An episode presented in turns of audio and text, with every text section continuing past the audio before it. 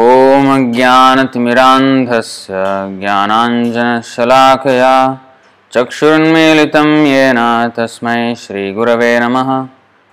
श्रीचैतन्यमनोभीष्टं स्थापितं येन भूतले स्वयं रूपः कदा मह्यं ददाति स्वपदान्तिकम्। नानाशास्त्रविचारणैकनिपुणो सद्धर्मसंस्थापको लोकानां हितकारिणौ त्रिभुवने मान्यौ शरण्याकरो। राधाकृष्णपदारविन्दभजना नन्देन मत्तालिकौ वन्दे रूपसनातनौ रघुजुगौ श्रीजीवगोपालको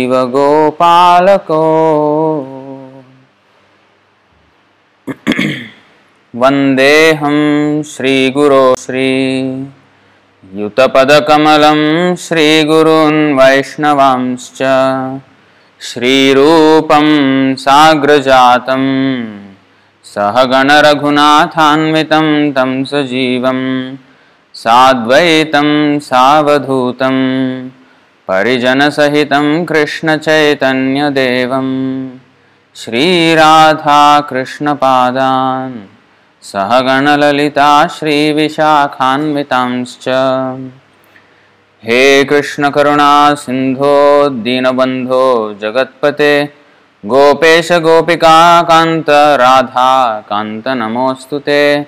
तप्तकाञ्चन गौराङ्गी राधे वृन्दावनेश्वरी वृषभानुसुते देवी प्रणमामि हरिप्रिये वाञ्छाकल्पतरुभ्यश्च कृपासिन्धुभ्य एव च।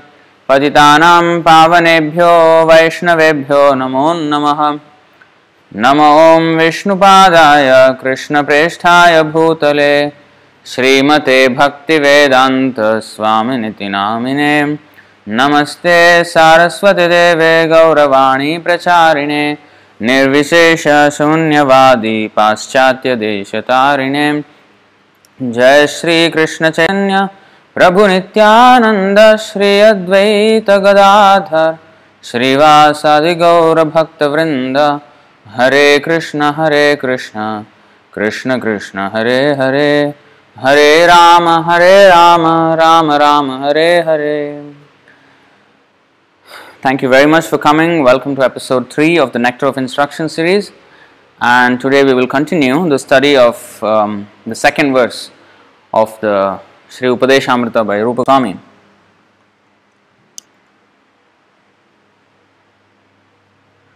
Just one second, I will just take it out.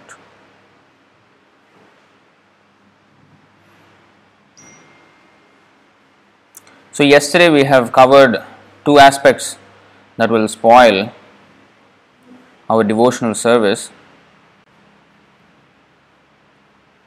Those are atyahara and prayasa. Uh, atyahara is eating more than necessary or collecting more funds than necessary. But later you will also find another de- definition of atyahara, which is collecting more knowledge than necessary.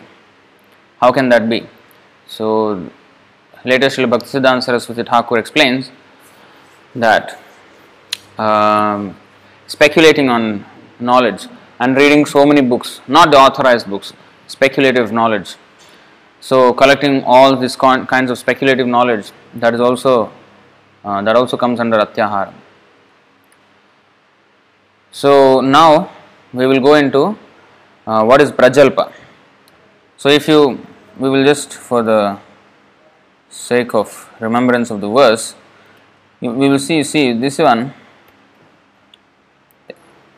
these are the six अत्याहार प्रयासश्च प्रजल्पो नियमाग्रहः, जनसङ्गश्च लौल्यं च षड्भिर्भक्ति विनश्यति so these are six अत्याहार, अत्याहारः, प्रयासः, प्रजल्पः, नियम आग्रह जनसंग and laulyam. So we only finished yesterday atyahara and prayasa. So now we will have to study prajalpa onwards. So,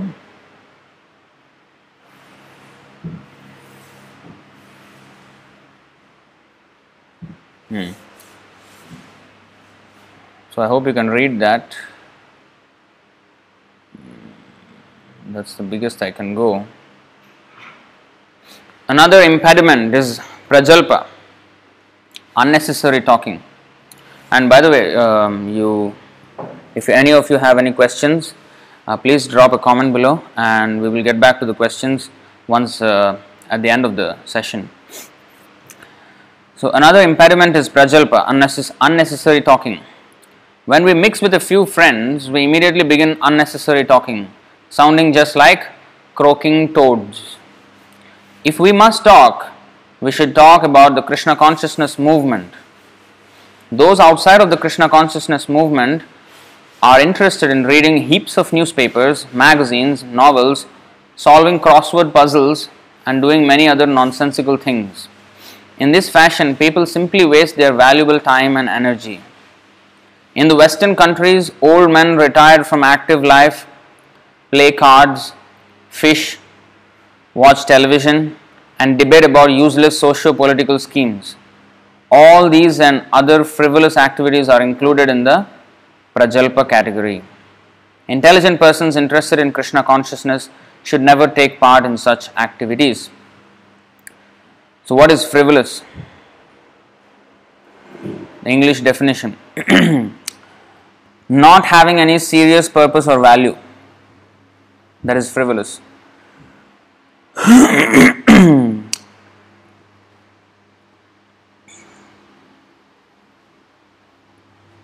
Carefree, superficial, you know, this is also frivolous.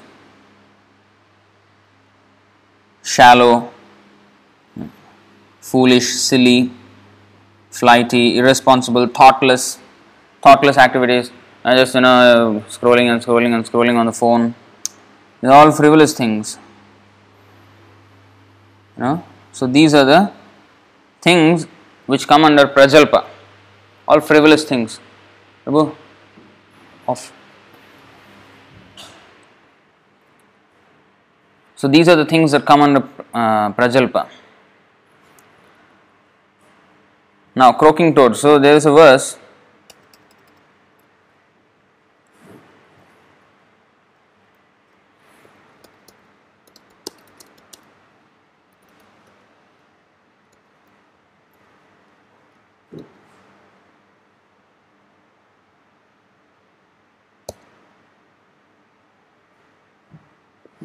See, this is Canto 2, Chapter 3, Text 20.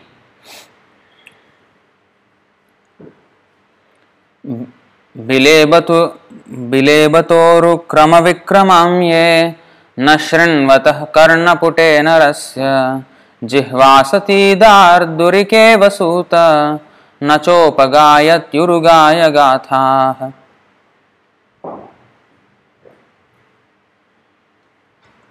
Dardurika. Dardurika means frogs.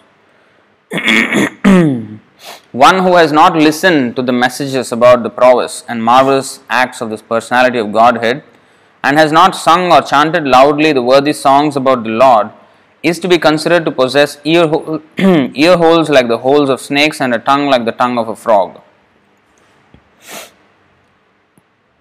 So, a person who does not hear about Krishna, his ears are like the ear holes like that of snake.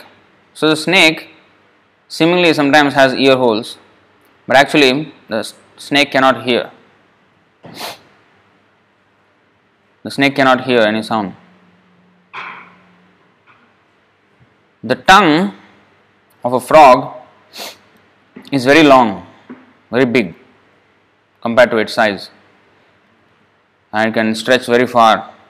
And also it can make loud noise. But that noise only inv- invites the snake to eat eat the frog. So but how the snake would hear the croaking of the toad or the frog when the snake does not have ears?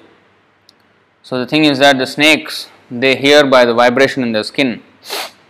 So by the vibration they will follow that sound like that so, there was a there was a lady.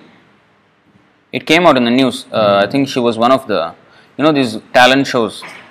So she was a singer, but then for some reason she went uh, deaf.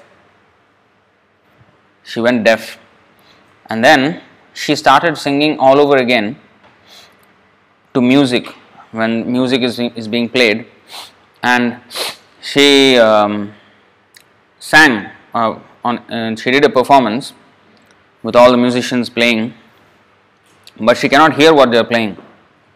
But she sang perfectly to the timing. So when asked how she did it so she said that she can uh, and also mind you when she is singing she can't hear her own singing. You know it's so difficult to do that. So because she's deaf and usually when people are born deaf they're also dumb. They cannot speak because they have never heard what's what they don't know what sounds what sound is like. So they can't repli- replicate those sounds. So those who are deaf are also dumb. Uh, but those who are dumb may not be always deaf. If the, the speech is the problem but if the ear is not the problem they can still hear. But usually deaf people they can't even talk. So but she lost her uh, ears um, in her teens or something. So when she but so she was just guessing how high the pitch would be. But she learned that control to an extent that it was perfect. And she was asked how did you sing to the beat? I mean you can't even hear your own singing can't hear the sound of the music. How are you even managing? She said i because she took her shoes off before the performance. And she said i hear through my feet uh, the, the beat you know the, the vibration. Uh, that's how i hear. That's how i know what beat is what is being played the rhythm i can catch. So that's how a snake works so when the frog croaks uh, it's not like a percussion beat but the snake's um, you know uh, sense of hearing through the skin is so sharp that even slight vibrations in the air he can catch. So anyway the tongue of a frog makes unnecessary you know irritating noise. Not just irritating noise it also invites the snake which means for the frog it's death so our croaking our talking nonsense is only inviting death whereas if we are speaking of the lord there is no one is not overtaken by death आयुर्हरति वैपुंसाम् उद्यन्नस्तञ्चयन्नसौ तस्यर्थे यत्क्षणो नीत yaduttamaslokavaartayam. Uttamaslokavaartayam. So, both by rising and by setting, the sun decreases the duration of life of everyone. We, you know, people take, oh, nice, beautiful sunrise, beautiful sunset pictures. You know, in photography, they call it the golden hour. The one hour just before sunrise when the sun is not like throwing harsh shadows. Um, they, they, saw, they, see, they say that's golden hour when everything looks much better than in the you know midday when everything is harsh, the light is harsh, the shadows are harsh. So for photography they prefer sunrise or sunset. So in the meanwhile, while while everybody is just enjoying the sunrise and sunset, it is actually taking away the time in our life. It's just diminishing, you know, our lifetime. So the sun is decreasing the duration of life of everyone by the rising and setting, except one who utilizes the time by discussing topics of the all good personality of Godhead. Now, that doesn't mean that, oh, as long as I discuss about Krishna, I will not die. Of course, this body is meant for death. But what does actually death mean? Death mean death means that it is the end of your activities. Whatever you have been doing, it's the end of that. That is death. But so for a materialist, whatever he is doing in his life will be finished at the time of death. Whereas for a devotee, he, he it doesn't death doesn't impede his activity. Whatever he has been doing, if he is Krishna conscious, then the death will give him a greater benediction. He will he can go back to Godhead and serve him directly there. So the service, whether here or there, is the same as long as he is purely engaged in service. So he, the death has no power to take away what he has been doing. That's why it is said uh, the, the sun does not decrease the life of a devotee who is engaged in Krishna consciousness. Um, because he is just going to do the same thing. That's why there is um, the Muni, the, the sage, he, he, he gave benedictions to four different people in four different ways. There is a story that this sage, you know, he said, uh, first he met, um, what is that? Prince, a prince. Uh, he said, Rajaputra, uh, what is that? Uh, Chiranjeev, Rajaputra Chiranjeeva. So you will live a long life. So he benedicted him like that. Then he went and saw a brahmachari who was, you know, doing a lot of tapasya and, you know, serving the guru very nicely. And in that way, he was very skinny, very doing a lot of tapasya. So he said, Oh, uh, Muniputra.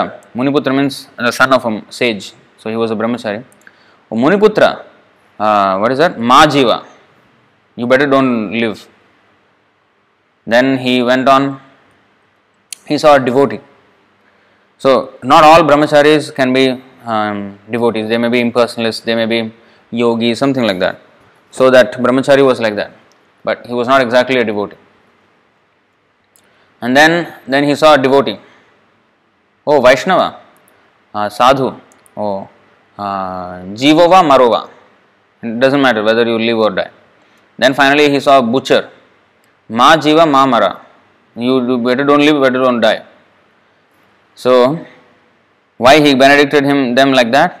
So the Rajputra Chiranjeev means uh, you better live a long life because now you are enjoying, but if you die because of all your so-called indulgence in wine, women, and all this, you will have to suffer. So once the death comes, then your suffering will start. So therefore, you better don't die. You live a long life. Then he went. Then why the Muniputra? Um, you better die. Better don't live.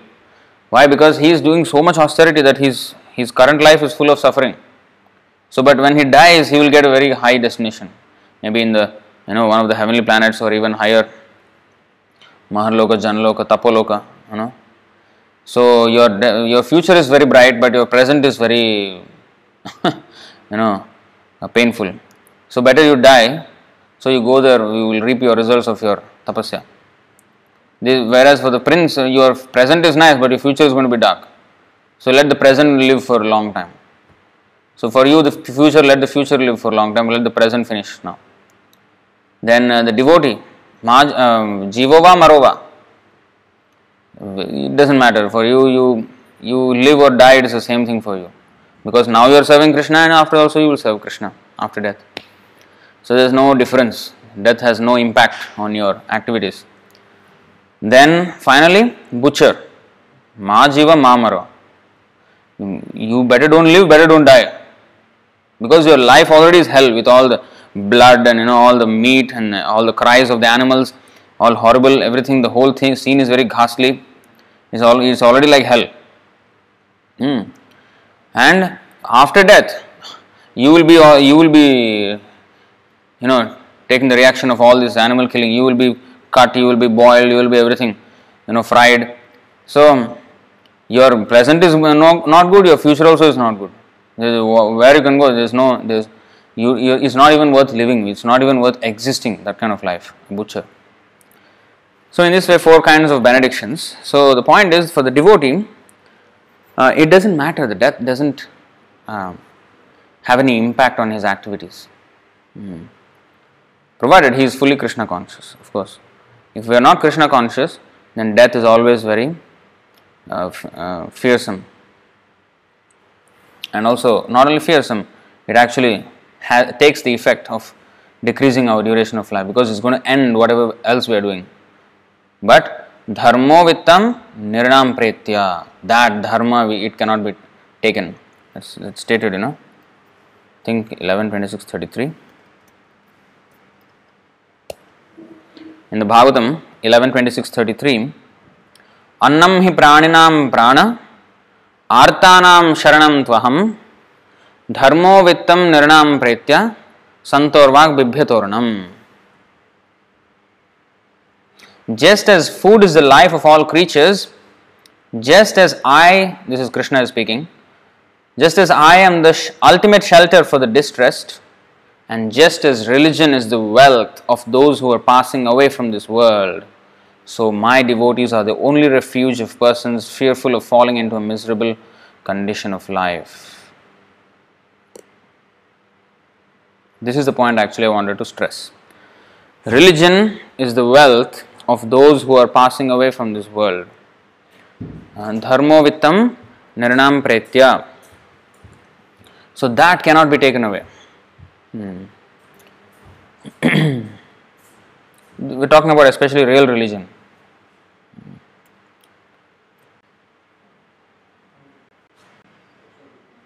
So, on the other hand, all these prajalpa activities, unnecessary talking, you know, it's like croaking of toads. If we must talk, we should talk about the Krishna consciousness movement. There is a very nice verse in the Mukundamala Stotra You see this? Uh, I will just take out. It's the 19th verse.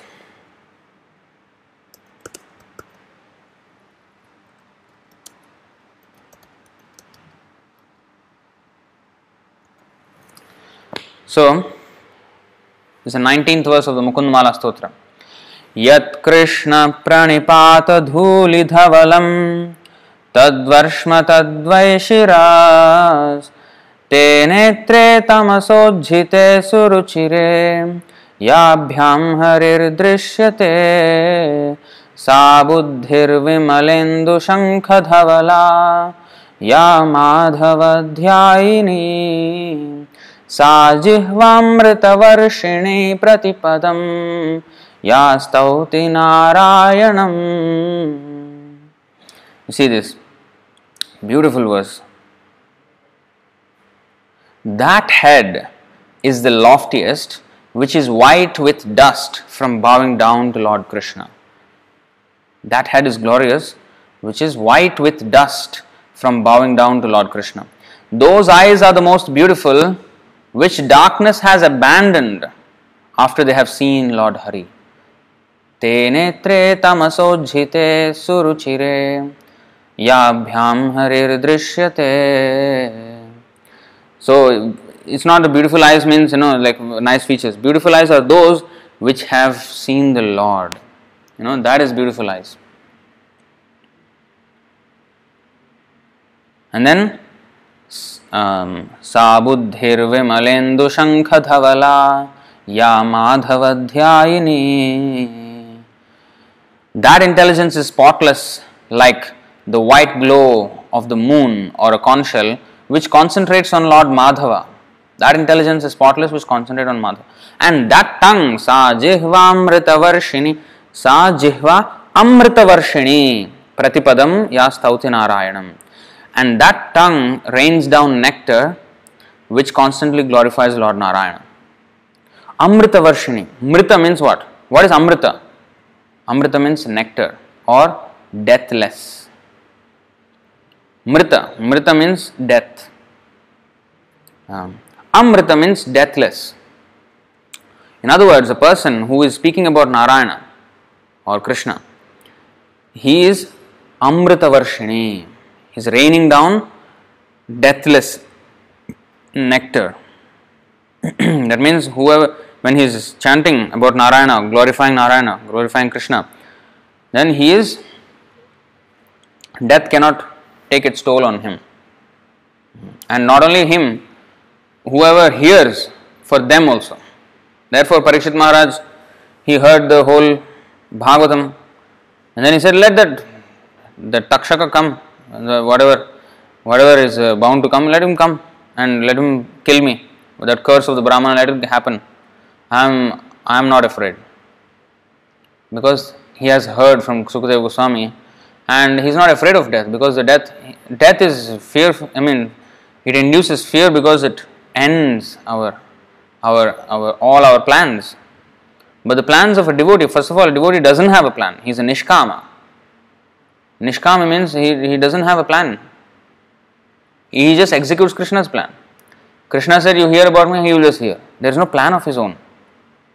Even he, he may have plans like you know to preach to open temples and you know all these kinds of plans in krishna's service.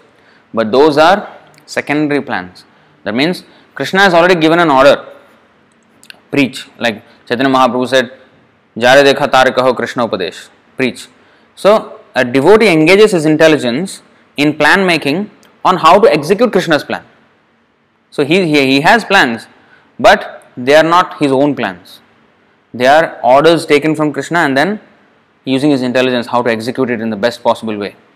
Just like um, Hanuman, he was ordered to bring the uh, what is that Sanjeevani herb when Lakshman was you know unconscious, and he went there. He went. He flew all the way to the North India, and you know he he said he thought I'm just a monkey. You know I don't know what is what is herb. What is the they said this is on, on this hill uh, so I do not know how to identify. Uh, but then so he picked up the whole hill and went. So although uh, one may do not, one may not know, one may not have sophisticated intelligence like Hanuman. Uh, Prabhupada said, after all, he is a monkey.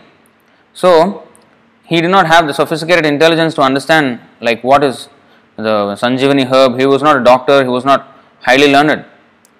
A monkey after all. But his buddhi, you see how he used.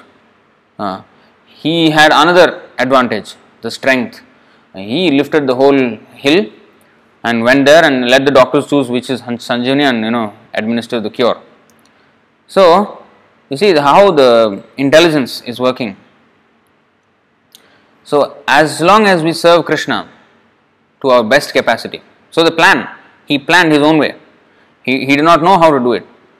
But he planned, he, at that time he had to immediately make a plan of his own. So it is a plan, but it is already the order of the Lord. So he is executing. So that kind of plans, yes. But otherwise, the devotee has no plans for himself. Oh, I should I should do this devotional service and I have to attain liberation. Yeah, this is my plan. Or I have to attain to the Vaikuntha planet and I want to serve the Lord in this way. No. Whatever the devotee does not make plans that I will I want to serve the Lord in this way. You know, he devotee means wherever the Lord puts me, whatever service He wants me to do, I ha- I will have to do. That is a devotee. Hmm. Vaishnava means any service, whatever, wherever. Not that I want to go to this country and preach there, or I want to do this and I only want to do this kind of service in the future. No, no, that kind of plan is that means is not he doesn't he does not understand devotional service. This devotee should be able to do anything. Uh, so, coming. So, the croaking of toads. If we must talk, we should talk about the uh, Krishna consciousness movement. Actually, there is another verse also Tattvam Bruvana Paramparastan Madhuksharantiva Mudavahani. But anyway, it's the same. It's also from Mukundamala Stotra. I think it's the 26th verse. But you get the idea. So now, those outside the Krishna consciousness movement are interested in heaps, reading heaps of newspapers, magazines, and novels, solving crossword puzzles, and doing many other nonsensical things. That time it was this only. Now social media, now so, so many more. Uh, all this is prajalpa. So many things are going on. Unnecessary nonsense, no use for our life.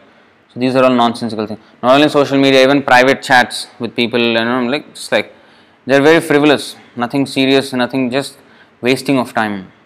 Prabhupada shed tears when he saw the man early morning he was practicing golf, how to put a ball into the hole. And Prabhupada was taking a morning walk and he saw this and he was shedding tears. What waste of life, you know. You know, just you know, human form of life, you know, how hard it has been to get there, to get here. And then after getting it, He's just wasting away just in putting a ball into a hole. You know, what, what is the value of such a life? So a devotee is always feeling for the others, even though the other person may not feel bad about his own life. When a devotee sees anybody not engaging in Krishna's service, he feels very much um, sad for them. That's why the devotee is called Paradukha Dukhi. Vasudev Ghosh, he said, um, Vasudev Ghosh was mentioned in that Gaurarati song which we uh, learned about a few days earlier. So Vasudev Ghosh, he was such a Vaishnav that he asked Chaitanya Mahaprabhu, Chaitanya Mahaprabhu, if the suffering of everybody is because of their past karma, and that's why they are suffering so horribly in this universe, I can't, I cannot see them suffering like this. So you please uh, do me a favor. You transfer all their sins, all the millions of souls in the universe, transfer all their sins to me, and let me suffer. But I, I just can't bear to see them suffer. I let them go back to Godhead and transfer all the sins to me. Hmm. Uh, so that this universe will become um, empty. So no no need of you know having this universe because it's so uh, painful to see them suffering. So then similarly with Parikshit Maharaj, Krishna. So similarly with Parikshit Maharaj, when he was being told the um, uh, hellish planets, the description of the hellish planets, same thing. He said to Sukadeva Goswami, I don't want to hear this anymore. Well, how can they be saved? What can be done? Because even if they are going to hell, the atonement is not uh, doing the uh, um, you know it's not solving the problem because after suffering in hell they come back and do again the same nonsense. How many lives after lives after lives? They are not changing. So what is the point in hellish punishment? And this so hard suffering, and then after that they still don't learn the lesson, and then again they will come back to suffer. No, no, no. What is the better way to, you know, finish all this once and for all? And that's when the holy name, uh, Sukadeva Goswami, he uh, narrated the story of Ajamil, how Ajamil was saved by chanting the holy name, and that's how the glories of the holy name and how it will completely uh, Vidhyaikantika Nishkritam. Nishkritam means it will completely finish all the reactions of past deeds, whether so called pious or impious. As we have already studied yesterday, there is no such thing as actually pious in this world. It's everything as just shades of impiety. Whether this, you know, that either less impious or more impious, but the less impious we call it pious. So, just to encourage people to become less sinful. So it is termed as pious. But actually, anything in this material world, as long as we have turned away from Krishna, the beginning of sin, that is the beginning of sin. So when Krishna says, You surrender unto me, and aham tvam sarva papebhyo mokshayashami. Sarva papebhyo. So all the I will rid you of all this uh, papa. It also means the so-called punya, which is actually only papa or sin. It is not pious piety. So anyway, moving on. In this fashion, people simply waste their valuable time. In Western countries, old men retired from active life play cards, fish. You know, they go to for fishing. Hours and hours is sitting there. Here also, I see in Singapore near the river. Yes, you know, sit down, sit down and waste time. Complete waste of time. You know, and then watch television. Nowadays, that is actually the biggest pastime of everybody. Huh? Watching now television is all old school. Now it's a phone. Hmm know, phone. They watch their own. I don't know what is it? Netflix, Netflix, and Amazon has something. So whatever you know, they're watching all these things, YouTube, and then debate about useless socio-political schemes. You know, talk as if like big big presidents of countries, and then you know they should do this, you know they should do that. You know these these president, you know he talk like this. This is rubbish. You know he's like what you know that's why there is a joke, you know, there is this husband and wife. So the husband, uh, the man, he had a friend. He has many friends because they all talk gossip like this, socio political, as if the big, big thing, you know. So then this friend comes over and he um, asks this friend, how, how is it that your family, you know, is, is very uh, happy you know you know you're, you, you don't have much quarreling with your wife and all that you know why how, how are you managing it because in my family, my I and my wife are like quarreling like every day. So how do you manage? Then he said, hmm, I'll, I'll teach you the trick. So I take all the big decisions, whereas she takes all the small decisions. So there is no conflict. She takes all the small decisions, I take all the big decisions. So when I decide, I decide, and she decides, she decides. So we don't cross either, each other's realm. Oh, then he said, "Wow, that's that's quite you know uh, that's quite doing the trick for you." I think um, so. So what are the, what are the decisions that you take? Maybe um, uh, so groceries, buying of groceries. No, that she does. Mm, okay. So maybe you pay the bills. I think. So no, no, that she does. Um, then you maybe manage the finance, maybe uh, uh, budgeting, and no, that all she does. Okay. And maybe you you you hire the contractors or you know do all the um, home whatever renovation or this. No, that all she does. Then what are you doing? And he said, no, I I discuss about you know what the um, Donald Trump must do and what Narendra Modi should do and you know all, all those big big decisions I, I, I take. So as in other words, he is doing nothing than talking about all these big big politics and you know all these things you know.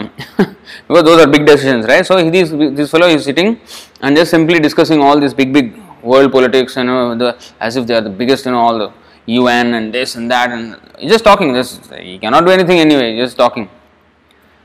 Basically the wife is doing everything. So this is what this is called prajalpa all these and other frivolous activities are included in the Prajalpa category. Intelligent persons interested in Krishna consciousness should never take part in such activities.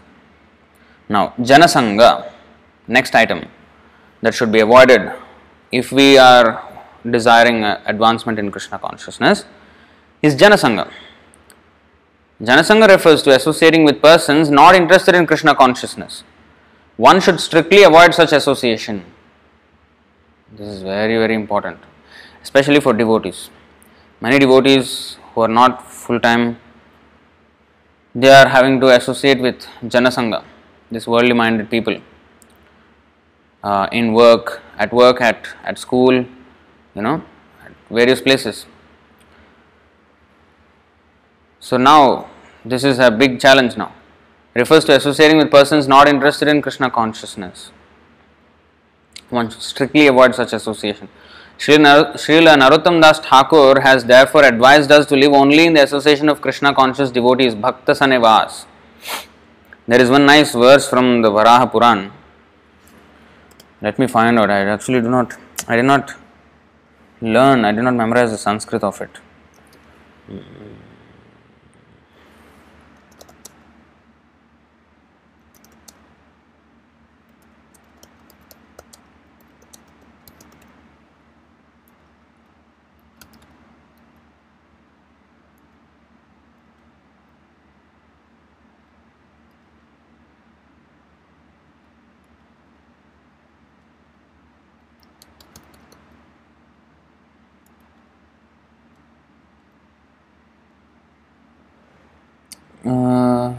Ah, yes. So, actually, one must. This is from Varaha Puran, if I am not wrong.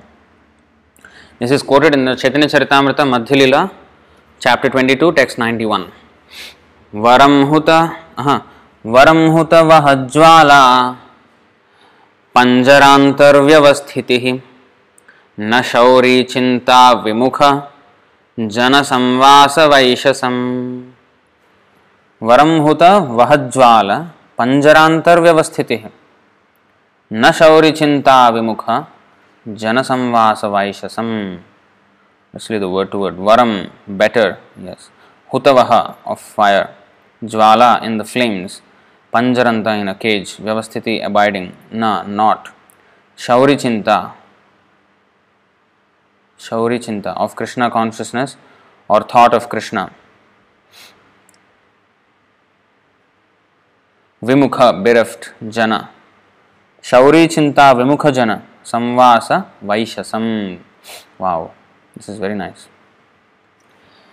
It is better to accept the miseries of being encaged within bars and surrounded by burning flames than to associate with such with those bereft of Krishna consciousness. Such association is a very great hardship. So in fact this is going on this this verse was quoted by Ramanand Rai. Um, because Chaitanya Mahaprabhu asked him what is the greatest hardship? The greatest hardship is to be in the association of non-devotees. It is so hard it is so painful living with them that it is better to accept the miseries of being encaged within bars surrounded by burning flames and even in other places even by wild animals and than to associate with those bereft of krishna consciousness such association is a very great hardship if a devotee does not find it a hardship to associate with non devotees, that means he is not sufficiently Krishna conscious. If he thinks it is pleasurable, actually it is a hardship because by associating with them, we imbibe their ideas, their thoughts, their views of life, their understanding of life. So, in this way, we are creating a material concept of life. Although we may hear, yes, we are not the body, we have soul and everything, but then when we go there, we, we have to associate with them and then they will all talk frivolously, prajalpa, this and that, and then we have to appease them, and in this way we are also dragged into that consciousness. And remember, so the karanam gunasangosya sadasadyoni janmasu, according to the qualities that we associate with. So if the if the people devoid of Krishna consciousness, they are all in the modes of passion and ignorance. So by associating with them, we are associating with the modes of passion and ignorance. And karanam guna sangosya sadasadyoni janmasu. So we are creating our next body in this material world again just by associating with those people. Uh, so and that is a hardship to get another body. How much hardship? Janma, mrityu, jara, vyadhi. You want to go through this again? Nobody wants to go through it if given a chance, given a choice. But we are given a choice. We are given a choice. You can choose if you don't want or you want to come back here. So, it is not that, oh, I don't have a choice. No. Fate is something we which we have created. They say, is there free? What is the difference between free will and fate? If there is fate, where is the uh, scope for free will? And if there is free will, where is the scope for fate? Fate is just the result of the misuse of free will. It's like a criminal. He did some crime and then the judge says, okay, 10 years for you. So now that is fate. When the, you know, t- next 10 years you can't change it, you have to be in the prison. That's fate. See, you can't change it. But you can't change it now because you have done something in the past. When if you could have, if you would have, I mean, if the person would have I mean, uh, acted in a proper way, he wouldn't have been sentenced to 10 years. So the fate is created by us. As I say, man is the engineer of or architect of his, of his own destiny. It's true, but of course, the Lord has to give him the facility. Just like a criminal is a, is a criminal, but he still requires, although he tries to flout the law and you know try to do all kinds of gymnastics, and you know he wants to be an outlaw. But when he is caught, he still needs to depend on the government for his sustenance, but in a much more stringent manner in the prison house. The prison is nothing but a department, one of the departments of the government only. So, still, for his sustenance, for his punishment, for his existence in the prison, he is basically depending on the government. So, the Lord takes care of all the prisoners, the, the outlaws here in this material world. This is a prison house. Hmm. So when when we are born, our sentence just like the person when he is sentenced, okay, ten years. That is the beginning of his term of ten years, which he can't change. He is just going to be there. So similarly, now we have how we don't know how many years in this in this particular life. Then there is many many lives. As long as we don't become Krishna conscious, we will be here. So that is fate. That's because of our previous actions. But now what I do will that is my free will. So what I do now that will create my fate or destiny in the future. Is a is this, this as you sow, so shall you reap. So, as you sow the seeds of activity to reap uh, the, the, the fruit of that activity, we have to experience. So, once you have sown the seed, and once the plant is starting to take shape and then the tree comes out, at that time you cannot change. Yes, but at the time of sowing the seed, then there is a choice which seed you want to sow. So that free will you have. But once you make that choice, after that you cannot change it. Hmm. Provided you have, you know, once the tree comes out and then once it, then you can't change it. The fruit has to come. Uh, suddenly, after sowing the seed of a mango, oh, I want actually an apple. Uh, sorry, I've already sown the seed of a mango. But actually, that's what people say. Oh, wish you a happy new year, wish you a happy birthday, wish you a happy this and that. And then everybody wished for a happy new year in 2020, right? January. What happened? What happened to the happy new year? Why is it not happy? We just wish for each wish each other happy. What is the use of wishing? I always keep telling this. What is the use of wishing each other happy happy this and happy that? Do something about it. If I if I sow the seed of a, a poison fruit, I mean poison tree or whatever, and if I expect a nice mango to come out, I, I wish each other, you know, let's have mango together, you know, let's this. Uh, that is foolishness. We can't wish each other, whereas we do something else. The seed we have sown something, and we are wishing for happiness. We have sowed this. I mean, we have sown the seed of sin and expecting happiness. What is that? That's foolishness. It's absolute, you know, brainlessness. So this wishing Happy New Year, uh, that's why I don't like to wish anybody Happy New Year. I don't like to wish. Why? Because I want to tell them. We need to tell them that no, I'm not going to wish for you. I'm going to give you a process by which you can make this new year and the whole life happy. But you have to take to the process. There is a process. But wishing, just like a businessman, he does not wish for the profits to come and you know become a billionaire. He doesn't wish. He works for it. He makes plans. He works for it hard, day and night. Nobody wishes and it happens. When, when anything ever happened just by wishing? No, you have to work towards it. So, similarly, happiness is also something which we have to work towards. There is a process how to get that happiness. So, if we just can't wish for it and do all nonsense, eating meat, illicit sex, gambling, intoxication, and then I wish wish each other happy new year, happy this and where it will happen. That's why 2020 is a nice example. Oh, everybody said happy new year, happy new year. Yeah? Now they are encaged.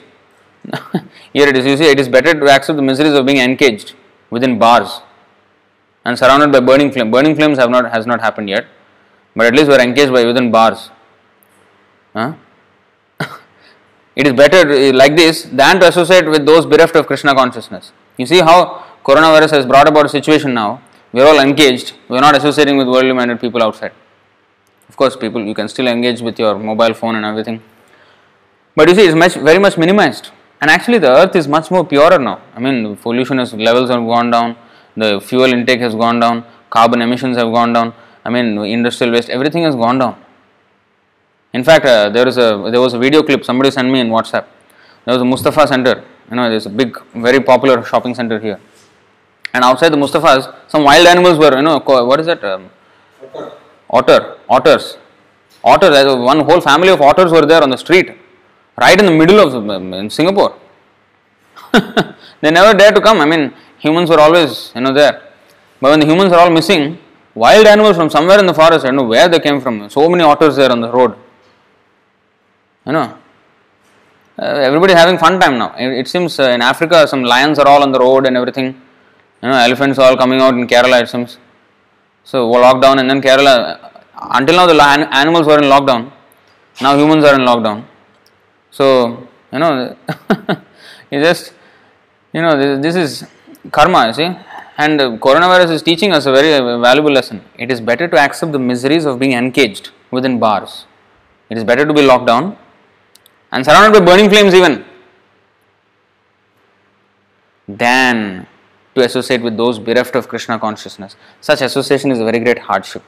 For a devotee who relishes the association of devotees, for him, it is painful to associate with them. It is even irritating, it's everything.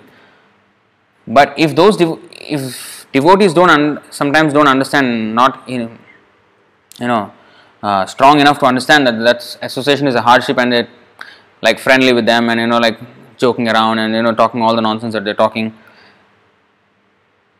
they don't understand it's a hardship but it is a hardship because by doing that they're sowing the seeds of future hardship. Now it doesn't look like much. So karma is like like a credit card you know. When you spend it ah you feel like a king live life king size. When the bill comes then you live life in the mental hospital. You know become, become crazy because of the you know the tension mentally dis, you know deranged will become. So that time it will hit us hit us very hard. So karma is like that. Eh, now you enjoy yes. But later when it hits back karma hits back that time it is going to be very bad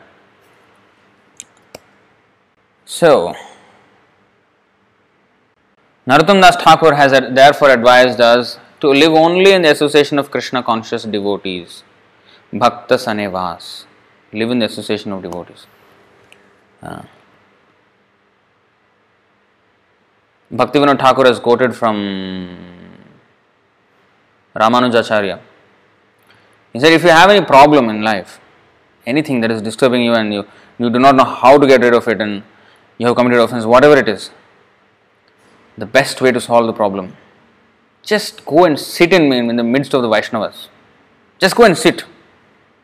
Whether they speak to you, whether they don't, whether they give you whatever it is, just go and sit with them. Your problems will be solved. If you do not know, if you are if you are at a complete loss to understand how to solve a problem, just sit sit with Vaishnavas. That's it. Ramanujacharya has said. So Bhaktivinoda Thakur has quoted that. I maybe somebody if they can bring up the quote that will be nice in the comment section. Maybe we can look at up look it up uh, later on. But that is the point. You know in the association of vaishnavas it's the most peaceful place in the world. Hmm. nothing is as peaceful. But if i commit offense to vaishnavas even the association of Vai- vaishnava the association will become like fire. Like as if i'm put in fire if i offend the vaishnavas just like Durvasa Muni. He felt the fire because he offended Ambarish Maharaj. So, in the association of devotees, it's the safest place, but when you offend them, that becomes fire. We cannot bear to live with them. Then we want to run away from them. So, that's why Bhakta Sanivas is good, but at the same time, we have to be submissive in the presence of Vaishnavas. Hmm. One should always engage in the service of the Lord in the association of Lord's devotees, uh, not as a, just serving the Lord uh, on my own. Prabhu, I am also doing uh, Krishna worship. You know, sometimes people innocently they are doing it, but you know they send some pictures of their home altar. You know, like uh, you know, this is my Krishna, this is my decoration. I did this. You know, it's good. The best thing is to serve Krishna in the association of devotees because that's where the real worship is in the association of devotees. Hmm. Because so many things we may do wrong. When we are alone, we can't even know what we are doing wrong. And in the association of devotees, we actually understand. And also, our mind in the home, there is an altar, yes, and everything, but then the mind is distracted with so many things. The concentration of the mind upon Krishna is the sum and substance of all spiritual practice.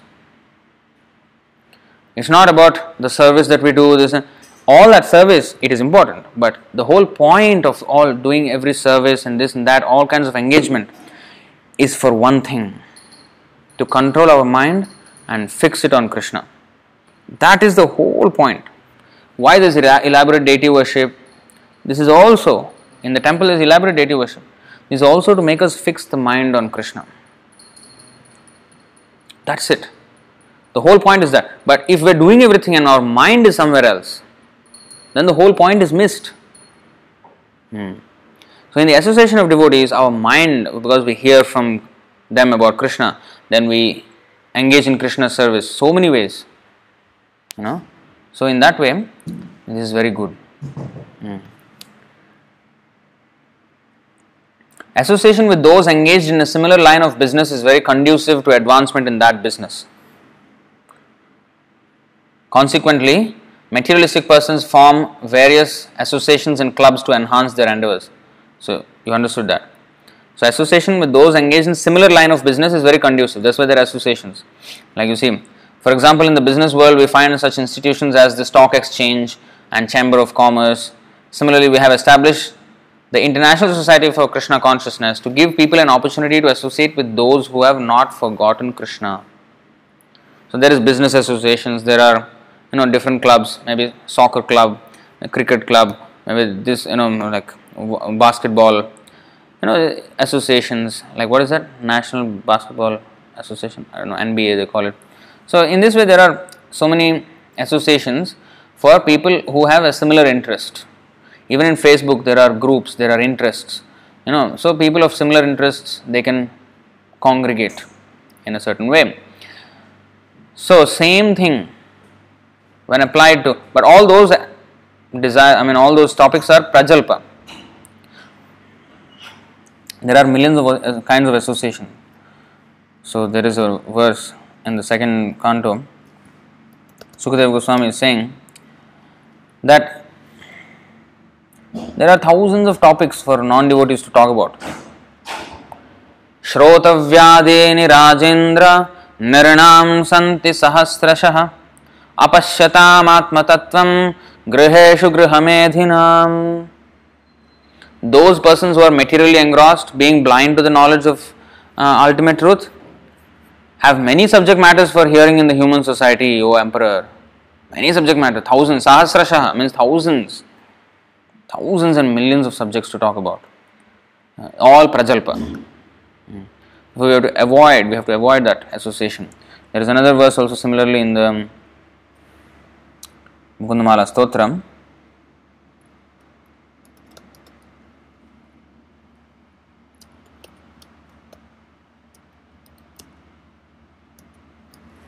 So this is the 38th verse of the Mukundamala Stotra. Yes. आश्चर्यमेतद्धि मनुष्यलोके सुधां परित्यज्य विषं पिबन्ति नामानि नारायणगोचराणि त्यक्त्वान्यवाचः कुहकाः पठन्ति। कुहकाः means rogues पठन्ति means they recite see the greatest wonder in human society is this People are so incorrigible that they reject the life giving nectar of Lord Narayana's names and instead drink poison by speaking everything else. So many topics. Uh, life giving nectar is like Amrita. Sa jihva Amrita Varshini Pratipadam Stauti, uh, stauti Narayanam. Yes, Stauti Narayanam. So, the tongue which is glorifying the Lord is raining nectar.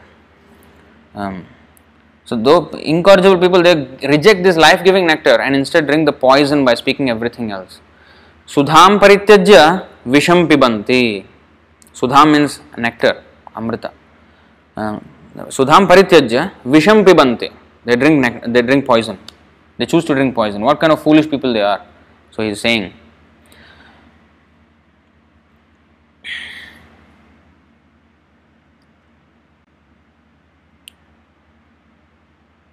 So there are similar such associations which promote different kinds of topics.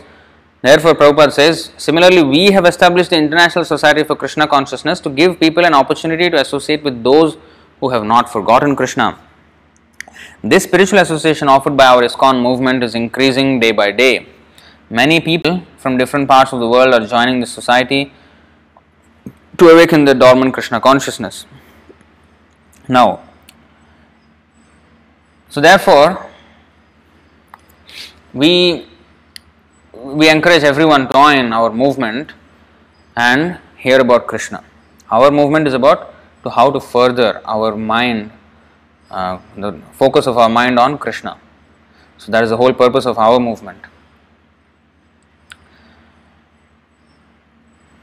That's why devotees should not stay aloof from the movement, from the devotees, from the temple because this association is created to further the interests of the devotees. And in the association of devotees, it becomes very pleasurable, and not only that, one becomes inspired just by seeing another devotee.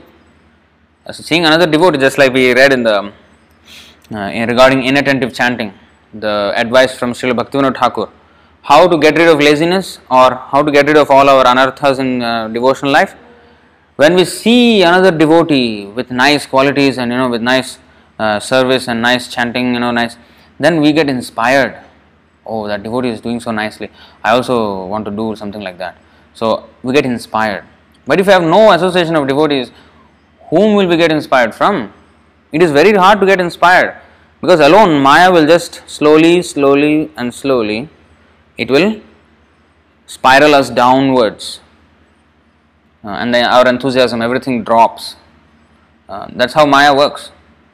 Because the more we engage with Janasanga and engage in Prajalpa, then we do Atyahara and Prayasa. Actually, Atyahara, collecting more funds and over endeavoring for material objectives, all this starts from Janasanga. Every other thing, it all the six things that are mentioned here Atyahara, Prayasascha, Prajalpa, Niyamagraham, Janasangascha, Laulyamcha. So, in all this, the Janasanga is the worst because it is the root cause of every other thing. So, when we associate with worldly minded people, they talk about you know, how to earn money, how to become more rich, and how to, how this scheme is better, that scheme. Then we also will want to atyahara, accumulate more money than required. Then, um, or they eat atyahara, they eat anything and everything. That is also they will invite us also for their for their lunch or dinner. And then there is prayasa to get that funding or you know get the money, chasing money. That is a you know chasing wealth is the most miserable thing. So it doesn't give happiness at all. I think there's a verse also like that. Um, Nityartidena vittena. Uh, what is that? Nityartidena vittena mrityuna. Uh, let's go. I think 11.3.19. Wealth is a perpetual source of distress. No नित्यार्थिदेन वित्तेन दुर्ल दुर्लभेनात्म मृत्युना गृहापत्याप्त पशुभि का प्रीति साधित wealth is a perpetual source of distress to the endeavour to earn it is a distressful one once you have it then is another distress to keep it and to keep it safe just like rich people they have twenty body guards है no they cannot come out properly in, to, onto the street freely. You don't have even that freedom. So, in fact, it is said by Shankaracharya, a rich man must fear his own son because his son may kill him or his son may swindle that money and then you know he just misuse the whole money, everything. So, a rich man has to fear his own son even. So this is the way of wealth. It is a perpetual source of distress. It is most difficult to difficult to acquire, and it is virtual death for the soul. Because in that consciousness of earning wealth, our entire spiritual life is compromised. So it is death for the soul. Therefore, what satisfaction does one actually gain from his wealth? Similarly, how can one enjoy any genuine happiness from those things that are gained or maintained by one's hard earned money, such as home, children, relatives, and domestic animals, since they are all temporary? There is another nice verse. Um,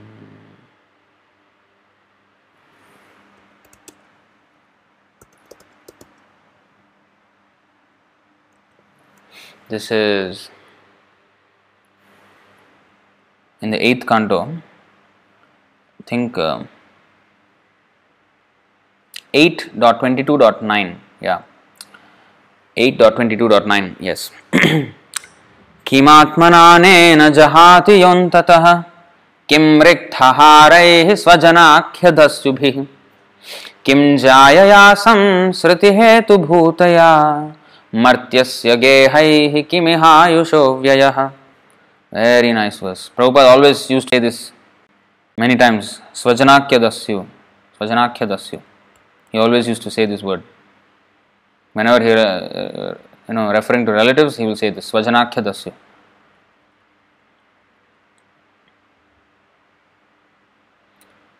What is the use of the material body which automatically leaves its owner at the end of life?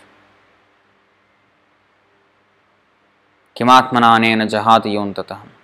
what is the use of all one's family members who are actually plunderers, taking away money that is useful for the service of the Lord in spiritual opulence. See? When the wife takes the money out of the pocket, out of the wallet, uh, then the husband will say, Oh, darling, yes, yes, you use. Then when the thief takes the wallet, then he will call police and everything. But when the wife takes, uh, darling, yes, yes, you shop. No. It's the same thing. He earned, he earned it very hard and she's taking. Actually, that wealth is supposed to be used. Like we have we have read that atyahara, we should not acquire more money than required. But you may ask, some people they are blessed with more money. They are born into you know rich families. What do what they should do? They leave everything and live in a cottage. If they can, well and good. But the main thing is this: whenever we have any extra, like extra wealth, for example, than required, what to do with that wealth? That wealth is a blessing because it can be used in the service of Krishna. If you donate that wealth to the Vaishnavas who are, you know, serving Krishna, to the Krishna consciousness movement, that is a source of actually liberation. So anything extra that we have, we have to just live by the basics. But then if we have extra on top of that, that is actually meant for serving the devotees of the Lord. And serving the devotees doesn't mean the devotees don't want any comfort for themselves. They want to serve the Lord in a more and more opulent way and they want to propagate the message in a more wider way. It is the, the donations for the temple are never enough. How can they be enough? Because how much work there is. You see how much the world is in turmoil because of lack of Krishna consciousness. And as long as even a single person is remaining without being Krishna conscious, there is work for the temple. And there are billions of people not Krishna conscious. So there is unlimited work for the temple. So the more there is opportunity, the more we can grow. The more we can grow, the more we can grow. You know, just like uh, the Matsya avatar. Matsya avatar. I don't know if you know the history. The Lord who came as a fish, Matsya avatar. So he came as a very small fish in the in the hands of the king, and then oh, he you know he put in a small container like that, and next day he became too big for that container, and then he put in a bigger aquarium, and the next day he became big, so big that you know the aquarium cannot fit. Then he became one um, bigger tank, and next day it became so big that it cannot move within the tank. It's so big, and like this it became so big that it became bigger than the earth, bigger than, you know, it's so huge in the universal waters of devastation. It, it was navigating the waters of devastation, you know, and saving, it, he saved the Vedas, the Lord saved the Vedas in that form. In the eighth canto, there is that uh, Matsya Avatar also is described. You can go and read that. So, the point is, when there is a, when you think, okay, this fish is this big, so okay, the, give this much of water but it is not an ordinary fish, it is the Lord who came in the form of a fish. So, a devotee is just like Prabhupada. When he went to America, nobody knew him. He had 40 rupees in his pocket. He was Krishna conscious. He was as Krishna conscious when he stepped onto the Jaladuta as he was at the time of his passing away from this physical world. He was the same Krishna conscious. But his activities increased, increased, increased unlimitedly in the last 12 years, especially of his life. He went there and he was somehow or other he was given some facility by some you know the hippies were there and they rented out a place 26 second avenue. And it was a small storefront. Prabhupada was doing his business. And then when there was um, opportunity then he opened. He opened. He opened more centers more centers more temples more and then he became worldwide. You know as much if he got more money he, he will increase even more. He was asking whenever he met any government official and you give us chance to do sankirtan all your problems will be solved. You don't need to spend billions of dollars on crime prevention, on drug, what is it, um, how to prevent uh, addiction to drugs. All this I, I will take care. You just give me the chance that we can openly congregate and chant the holy name and discuss the Bhagavad Gita. You just give us this chance. How did I? Prabhupada always gave the showed his disciples. They were hippies, now they are happies. How? They chanted. That's all. They, Because these government officers they come to Prabhupada and because Prabhupada has done something that they could not do. You know, Prabhupada has, you know, governments have been spending spending billions of dollars to convert people into, you know, take them out of drug abuse or something like that. But Prabhupada just did it free.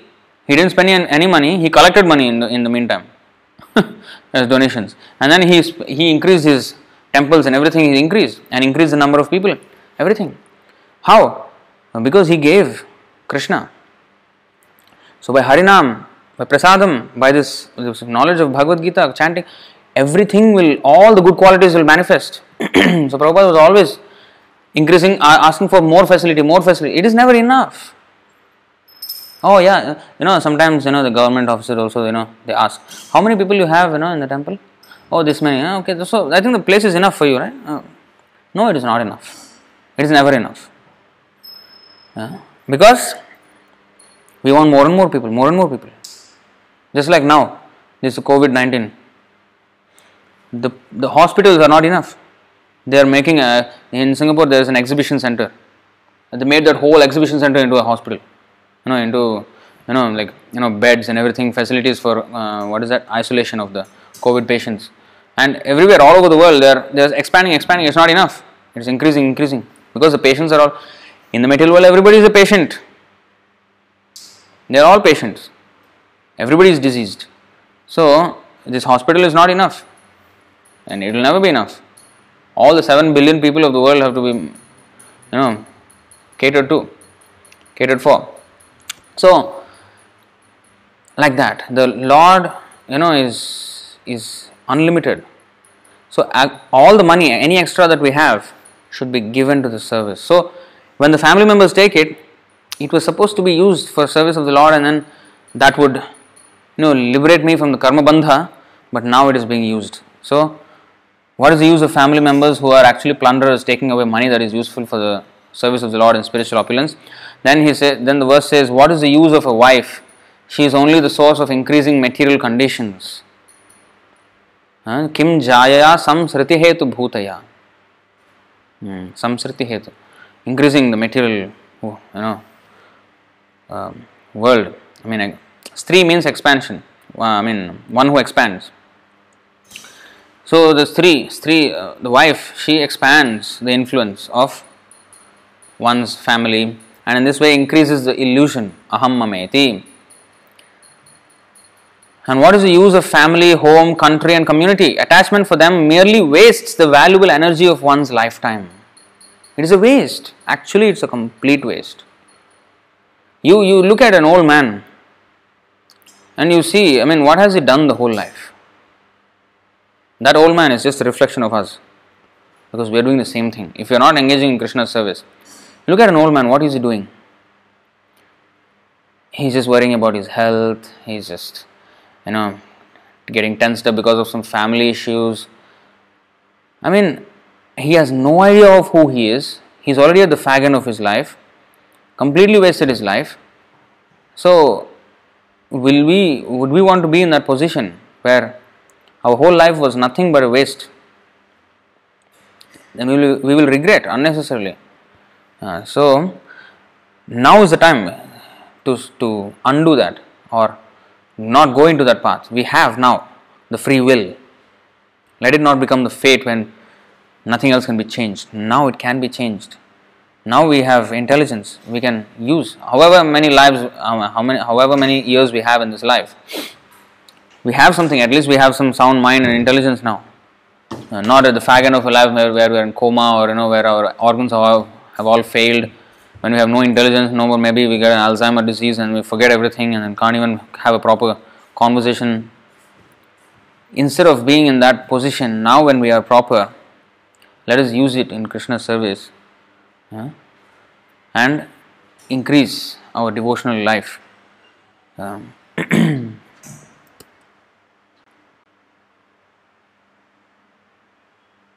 so now, Srila Bhaktisiddhanta Saraswati Thakur writes in his Anuvritti commentary. Anuvritti commentary means he, the title of the commentary of his his commentary on the Nectar of Instruction Upadeshamrita that is called Anuvritti. So, Anuvritti, he writes in his Anuvritti commentary that too much endeavor to acquire knowledge on the part of mental speculators or dry philosophers falls within the category of atyahara, collecting more than needed. This is what I am saying. Collecting more knowledge as part of, uh, I mean, like mental speculating and you know, dry philosophy. Uh, reading about Krishna from authorized devotee like from Prabhupada books, that is not atyahara. You, you must read as much as possible. Whatever is revealed by Krishna, whatever is revealed by Prabhupada, we have to read. Prabhupada, in fact, scolded his, devo- his disciples many times. Why are you not reading my books? I am night and day, I am spending writing these books, uh, sacrificing my sleep, sacrificing my health. For what? For you to read. So he wanted the devotees to read completely and read again and again, scrutinizingly. It's like Chaitanya Mahaprabhu. They read, he heard the pastimes of Dhruva Maharaj, Prahlad Maharaj hundreds and hundreds of times. You know, we have to read these books over and over and over and over again. We can never finish reading them. Prabhu, I finished Prabhu Bhagavatam. That means the person have never understood what is Bhagavatam also. Yeah. Because how many how many other times we have read Bhagavatam, we can never fathom its depths. It is it is indefinitely deep. You know. So atyahara, too much speculating, too much collecting of knowledge from Avaishnava any Vaishnava, only Vaishnava knowledge received from a proper pure devotee Vaishnava like Prabhupada, that is proper uh, knowledge. Any other knowledge acquired from dry philosophy or even Avaishnavas, sometimes they even write on Bhagavad Gita, Bhagavatam, their commentary, useless, absolutely rubbish. It is rubbish. It can be thrown in the dustbin. That is not Bhagavad Gita. Bhagavad Gita is, is when its mission is purely presented. That is Bhagavad Gita. If a Bhagavad Gita so called, his name is Bhagavad Gita, but inside it is another opinion, that rascal has put his own opinion and covering Krishna's opinion. That is not Bhagavad Gita. And there's not even Gita, it's rubbish. It's a, it can be thrown in the dustbin straight. Hmm. There's no there's no harm in that at all. There's no offense in that. So, according to Srimad Bhagavatam, the endeavor of philosophical speculators to write volumes of books on dry philosophy devoid of Krishna consciousness is entirely futile. So it's a pilgrimage for crows. Nayad Chitra Padam Harer Yasho. We have already seen that verse. The rubbish literature is a place of pilgrimage for crows. The work of karmis who write volumes of books on economic development also falls within the category of atyahara. There are so many who teach how to earn money. That is also fall in the category of atyahara. Similarly, those who have no desire for Krishna consciousness and who are simply interested in possessing more and more material things, either in the shape of scientific knowledge or monetary gain, are all included under the control of Atyahara. Now, scientists are trying to go to Mars, are trying to go to Moon, and all this, you know, uh, childish fantasies. They're trying to um, waste people's money and to do all these things. Now, this is all atyahara on and prayas. How much prayas, how much over endeavoring is that? You know, make a huge spacecraft and you know, go somewhere and then maybe even die in the meantime in space. There's so many dangers, but they want to, you know, do all this because they have no un- understanding of what is life. I just want to see if I'm in frame. Yeah, okay.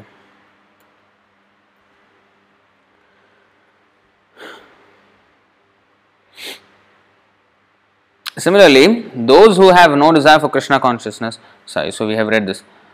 So, possessing more and more material things, either in the shape of scientific knowledge or monetary gain, are all included in the, under the control of Atyahara. Karmis labor to accumulate more and more money for future generations only because they do not know their future position. That is why actually they accumulate money for future generation. They don't know what is their future position. They are uh, now Prabhu, Prabhupada will say very nicely. Uh, yeah, yes. Very nice example Prabhupada is giving here. Interested, see, okay, we will note it again. Karmis labor to accumulate more and more money for future generations only because they do not know their future position. Interested only in getting more and more money for their sons and grandsons, such foolish persons do not even know that what their position is going to be in the next life. There are many incidents that illustrate this point. Once, this is actually a historical fact. This I think happened in India only. so um, he remembered his past life. So, anyway, we will read the story. You see, once a great karmi accumulated a vast fortune for his sons and grandsons. But later, according to his karma, he took his birth in a cobbler's house located near the building which in his previous life he had constructed for his children. Hmm? He became now a cobbler nearby only, nearby his home. It so happened that when this very cobbler came to his former house, so because he remembered and he wanted to come and tell them that no, I am the same person, actually, I am your father and all that, but he was a cobbler now. It so happened that when this very cobbler came to his former house, his former sons and grandsons beat him with shoes. Unless the karmis and jnanis become interested in Krishna consciousness, they will simply continue to waste their life in fruitless activities. Sometimes they say, Oh, yeah, yeah, I cannot take anything with me, but I, I want to secure the future of my sons and grandsons so that they can beat me with shoes.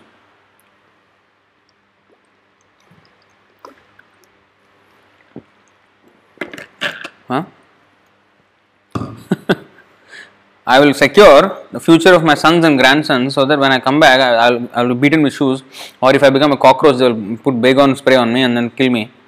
You know. And so for that, I will secure their future, so that my own future is compromised. So this is the point. Mm. This foolishness. We don't understand how karma is working, which is the reason why people want to accumulate more and more and more and more.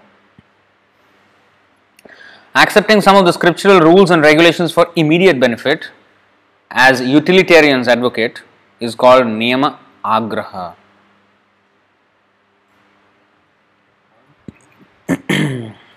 and neglecting the rules and regulations of the Shastras, which are meant for spiritual development, is called Niyama Agraha.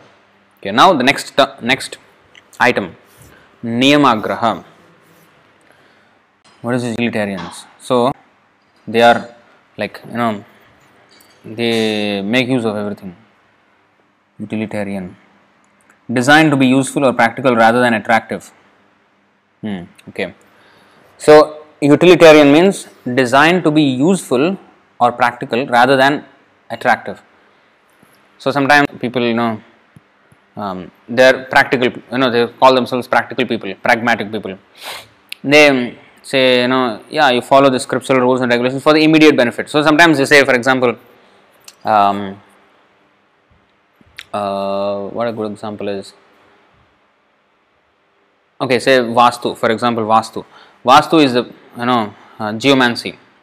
Geomancy is you know the art of placement of you know what is the shape of the house and you know all these things. So which corner, which I mean which direction, which has to be kept and what. This is called geomancy. So anyway, so this Vastu Shastram they use it. Oh, uh, because oh, if you want wealth, you know, if you want uh, prosperity, then you know this thing has to be kept in this part of the house, and the house should be of this shape and that this. So they use scriptural rules. Is Vastu Shastra, it is actually a Shastra. But actually, the whole point of the whole thing is just how to increase our Krishna consciousness. Yes, there is Shastra of how the placement is there, that is there. But the main point is Krishna consciousness. If after having all that thing, but if you failed to come to Krishna consciousness, if you have a perfect Vastu and uh, no Krishna consciousness, then what is the use? In fact, nowadays some of the stupid swamis, you know, so-called swamis, they and they're talking and they have millions of followers on, on social media. They are saying, one of them, not only one, a few of them, but one of the popular guys. So he was saying that um, a temple is a place where you know there is energy. You know there is some energy. You you revitalize yourself. You recharge yourself when you go there. So that's why you have to go to a temple. You know the worship of the Lord and how to become a devotee of the Lord. That is not mentioned. Krishna, when he said, Manmana bhavamad bhakto madhyajimam namaskuru, none of those four things are advocated by these people. Manmana means always think of me. Bhavamad bhakta, become my devotee. Madhyaji, worship me. And mam namaskuru, pay obeisances to me. These rascals, they will never say any of these four. They will never advocate for the submission to Krishna. But they say, oh, temple is a place where you recharge because there is some energy there so that you feel more energized and so that you can uh, do what you are doing with more uh, positivity. All this rubbish positivity, they use the word positivity in everything. Where is positivity? Positive means you do something Krishna conscious. Otherwise, it's all negative only. Uh, so, this is not a place where you know where one comes and you know receives some inspiration to do his uh, idea. You know, some people they say like, "Oh, I got an epiphany." You know, I got a, I got this. Um, you know, this epiphany. Epiphany means like like a sudden awakening that uh, I was sitting in the temple and I, then I suddenly have have this awakening of a of a business model, an idea, or, or, or, a service that I want to provide to the world. I think this is my calling. I think God has put me into this world uh, to do this for the people. You know, we all have a reason why we are here. We have to do something. You know, the, so you have to find your own calling. Rubbish, absolute rubbish. Hmm? We are all put here only just for one single reason, and that is to become Krishna conscious. That's all. You know, we are not sent here by Krishna to help people with you know opening schools and opening hospitals or opening you know doing this. No, no, not at all. We are put here because we have been rascals. We have completely disobeyed Him. So now we are put here for our own rectification. Make our life successful by following the instructions of Krishna. That's all. Don't imagine anything else. Nothing else is the goal of one, our work in this material world. So these people they accept okay temple good and everything good, but it is for my own my own. It is not about Krishna, you know, getting de- devoted to him. No, that is not the aim. See, they follow some rules and regulations like that, uh, inferior rules, but they forget the real rule. Smartavya satatam Vishnur, Vismartavyo na jato chit, Sarva Veda Nishedhasyur, uh, Sarva veda uh, Vidhi Nishedhasyur, Etayor Eva Kankara. All the rules and regulations of the Vedas are just meant to serve the two principles. One is always remember Krishna, second one is don't ever forget him. That is the real rules. Everything else is supposed to serve those two rules. But if you're doing all these two rules but we have forgotten these two rules, I mean we have if you're doing all these rules and forgotten these two rules, you have missed the whole point. So that is called niyama agraha. So the word niyama agraha can be two ways niyama agraha and niyama agraha. Both will become niyama agraha when joined together. The word becomes niyama agraha, sandhi, joining of the two words. So niyama agraha, niyama agraha. So niyama means rules. Agraha means too much acceptance of rules to the point that we forget the aim of the following those rules. That is niyama agraha. Or the niyama agraha means not even accepting the rules necessary for achieving our aim.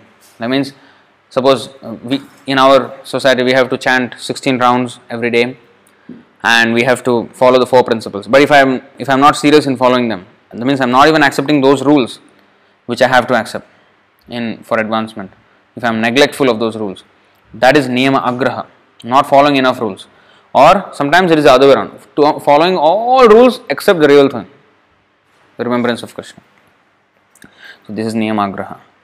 Accepting some of the scriptural rules and regulations for immediate benefit as utilitarians advocate is called niyama agraha and neglecting the rules and regulations of shastras which are meant for spiritual development is called niyama agraha. The word agraha means eagerness to accept, and agraha means failure to accept. By the addition of either of these two words to the word niyama, rules and regulations, the word niyamagraha is formed. Thus, niyamagraha has a twofold meaning that is understood according to the particular combination of words. Those interested in Krishna consciousness should not be eager to accept rules and regulations for economic advancement, yet they should very faithfully accept scriptural rules and regulations for the advancement of Krishna consciousness. They should strictly follow the regulative principles by avoiding illicit sex, meat eating, gambling, and intoxication. This one we have to follow. Uh, but in the Vedas, there are other other rules also. those are not as necessary to follow as these things. One should also avoid association with Mayavadis who simply blaspheme Vaishnavas, devotees. See, one should also avoid association with Mayavadis. Mayavadis means who? Whoever is an impersonalist, who does not say that Krishna is the supreme personality of Godhead. We cannot associate with them. Associate does not mean only say hello, how are you, physical, reading their books, watching their videos, or anything, anything to do with them, we cannot. It will spoil our devotion. That's why Chaitanya Mahaprabhu said, Mayavad Bhashya Sunile Hoy Sarvanash.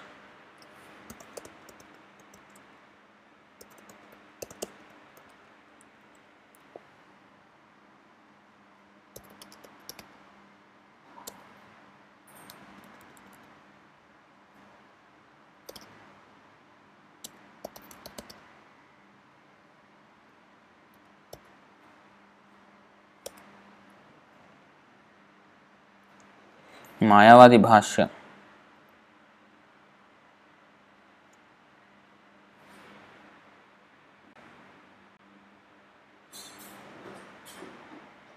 जीवेर निस्तार लागी सूत्र कोयल व्यास, मायावादी भाष्य सुनिले होय सर्वनाश। Madhya Madhya Lila Chaitanya Chaitanya Charitamrita chapter six text one sixty nine Srila Vyasadeva presented the Vedanta philosophy for the deliverance of conditioned souls, but if one hears the commentary of Shankaracharya, everything is spoiled. It's Mayavad Bhashya. Shankaracharya has advocated this. Everything is spoiled. Sarvanash. So we cannot associate with Mayavadis who simply blaspheme Vaishnavas. Uh, you may say, oh, the Prabhu, they never talked anything bad about the Vaishnavas, you know, they're just promoting their own philosophy. Yeah, that at, I mean, that by itself is blaspheming the Vaishnavas. Because Vaishnavas stand for Krishna his, as a person, and by just speaking about him in an impersonal way, they are blaspheming the Vaishnavas. They blaspheme them, and they blaspheme the Lord also. Uh, they advocate this, oh, you know, impersonalistic philosophy, as if that is the highest. So they are always blasphemers of Vaishnavas, although they may not even explicitly say it by implicitly, by just by doing their nonsense, they are blaspheming Krishna and the Vaishnavas. Bhuktikamis who are interested in material happiness, Muktikamis who desire liberation by merging in the existence of the formless absolute Brahman, and Siddhikamis who desire the perfection of mystic yoga practice are classified as Atyaharis. See, Srila Bhaktisiddhanta Saraswati Thakur is extending the definition of Atyahara. Not just eating more than necessary and collecting more funds, but भुक्तिकामी, मुक्तिकामी, सिद्धिकामी। भुक्ति मुक्ति सिद्धिकामी सकली अशांत कृष्ण भक्त निष्काम अतएव शांत। This is where is is word coming from भुक्तिकामी, मुक्तिकामी, सिद्धिकामी। This is coming from this Chaitanya Charitamrita verse.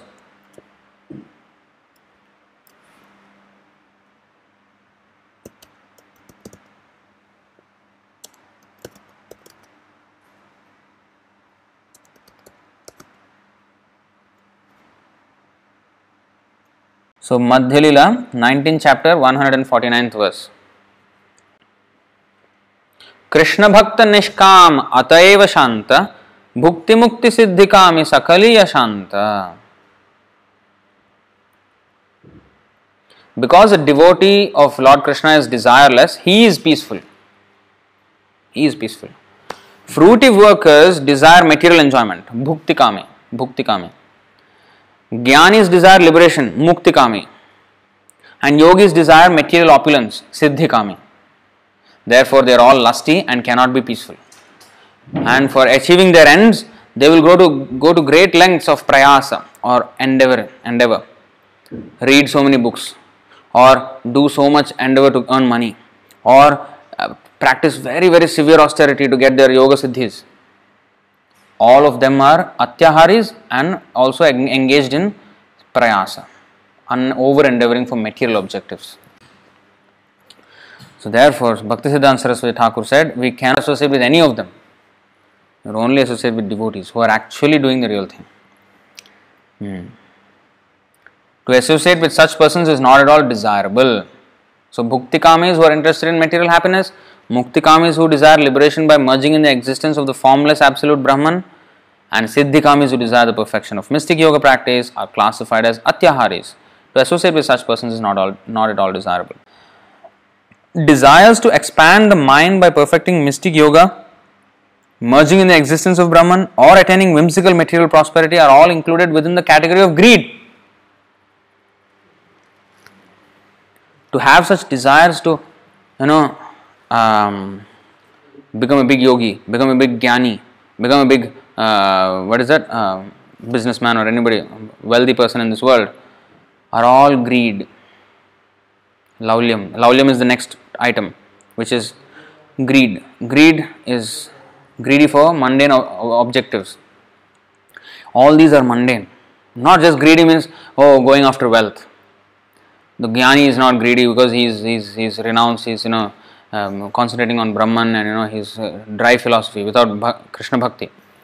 He is also a greedy man because he wants to become one with the Lord. Whereas the material person, materialist, ordinary materialist, he wants to be a big man in this, in this world. Whereas the jnani wants to become so big that he wants to become one with the Lord. Oh, I also, you know, they say all these these um, impersonalists. They say that once we are liberated, we also become one with that Advaita, um, you know, that that Brahman.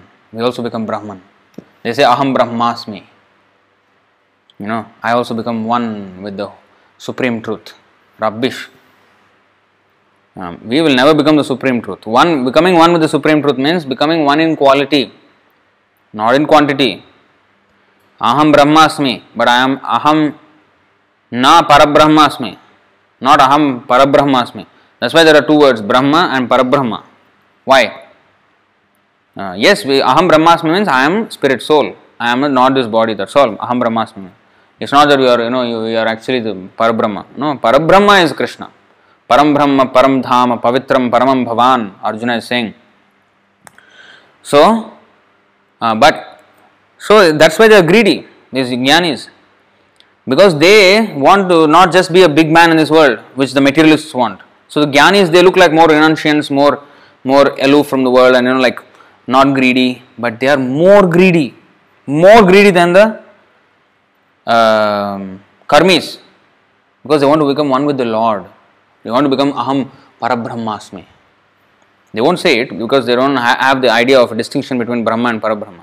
They say aham brahmasmi. They say the ultimate, which people are call as God, uh, is actually Brahma, and I will also become Brahma when I liberate. So they, they want to become one with the Lord. They want to become bigger than anyone else. So that is greed. And the yogis, they they are also want to become big yogis, master of yoga. You know, they want to control many things. In yoga, siddhi, there is ishita, vasita, prakamya, there is uh, ka, kamavasayita. So many, you know, the, let's see, the eight ashtasiddhis, the eight kinds of perfections of yoga.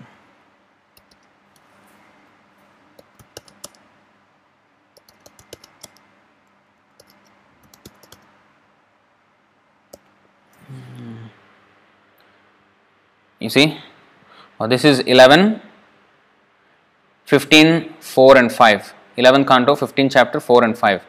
All the eight uh, primary mystic perfections are mentioned here. No, we'll just read the English. Among the eight primary mystic perfections, the three by which one transforms one's own body are Anima, Anima becoming smaller than the smallest, Mahima becoming greater than the greatest, and Laghima becoming lighter than the lightest. In these three ways, they can change their own body.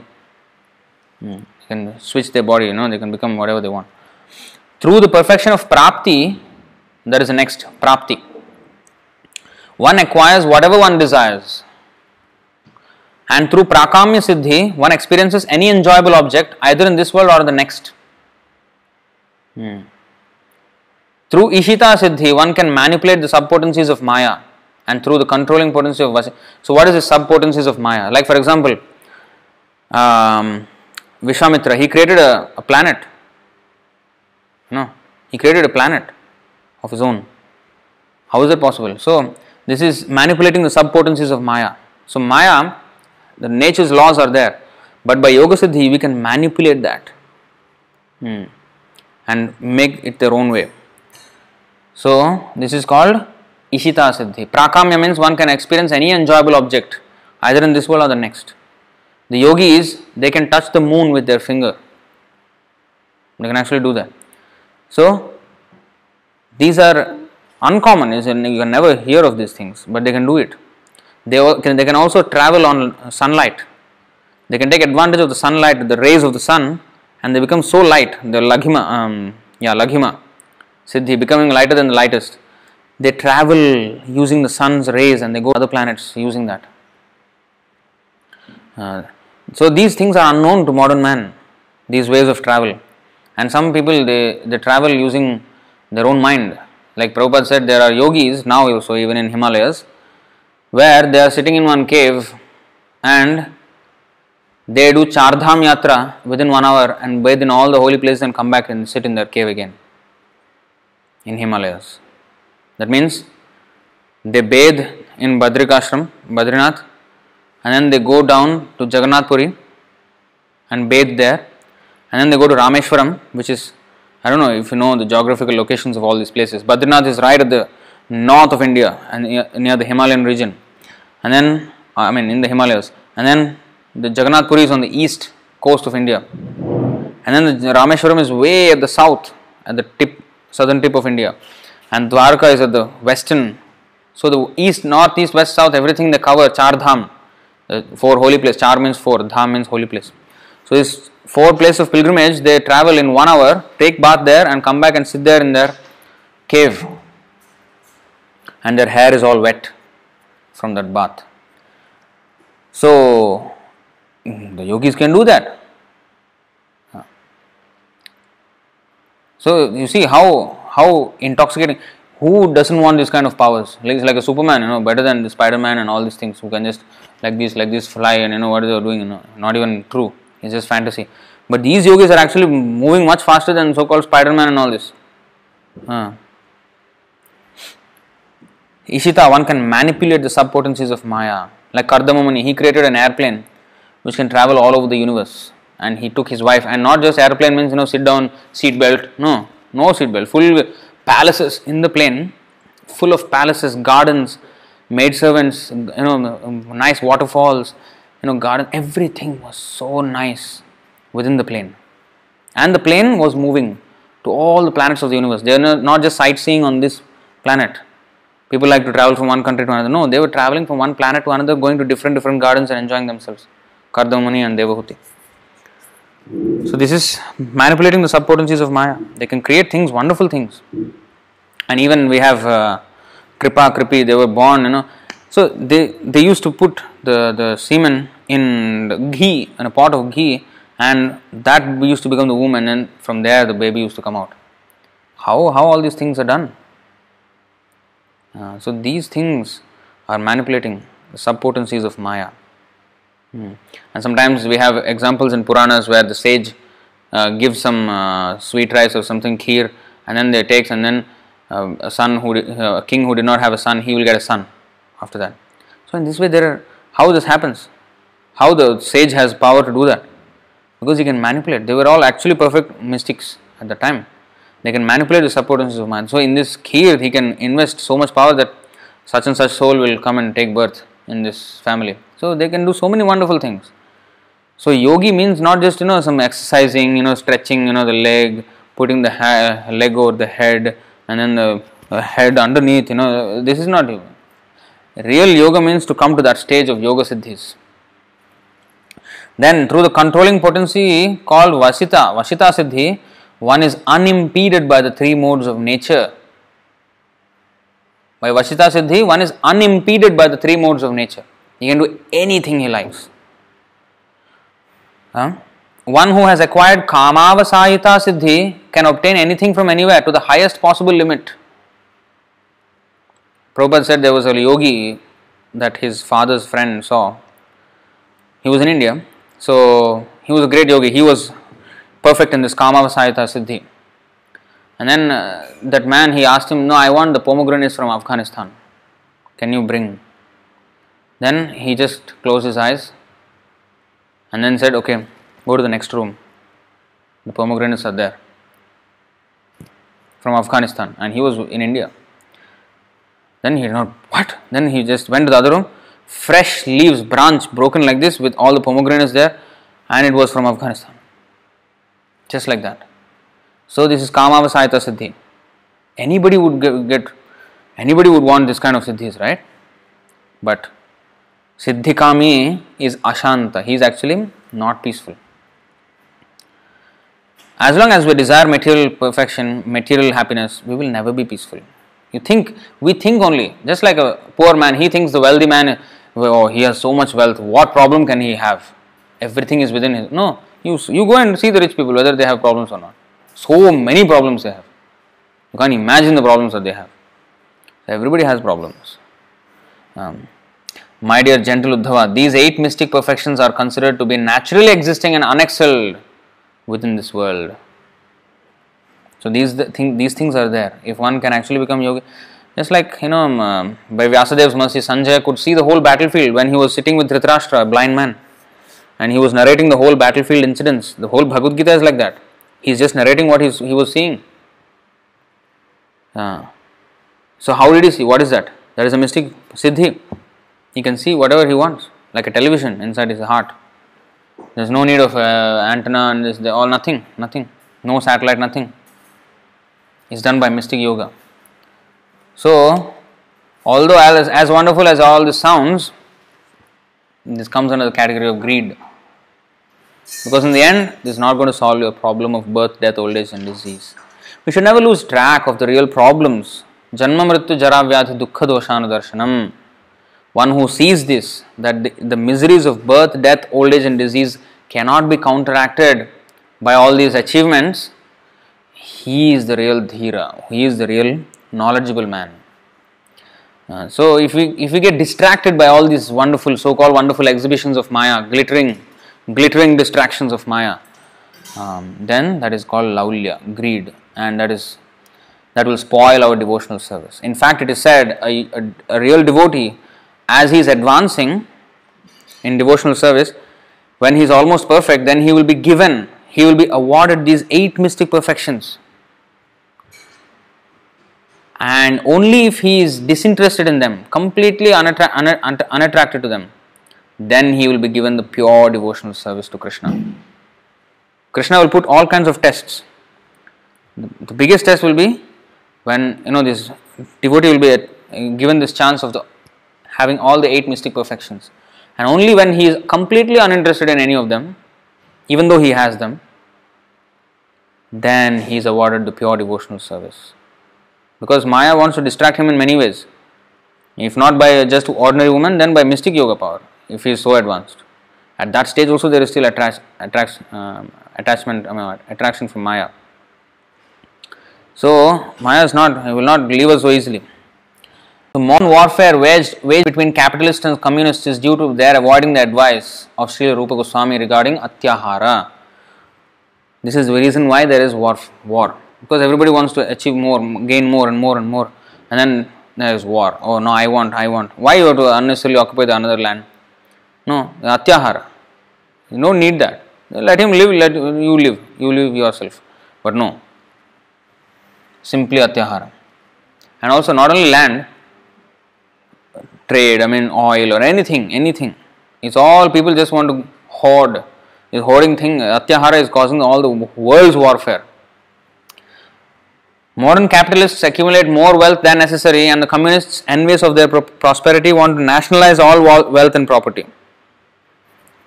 Unfortunately, the communists do not know how to solve the problem of wealth and its distribution. Consequently, when the wealth of the capitalists falls into the hands of the communists, no solution results. Opposed to these two philosophies, the Krishna conscious ideology states that all wealth belongs to Krishna. Thus, unless well, all wealth comes under the administration of Krishna, there can be no solution to the economic problem of mankind. The United Nations will completely fail because they have not taken this policy of Sri Rupa Goswami. If, if the United Nations takes the formula of Sri, Sri Rupa Goswami of this avoiding atyahara, yes, peace will be there.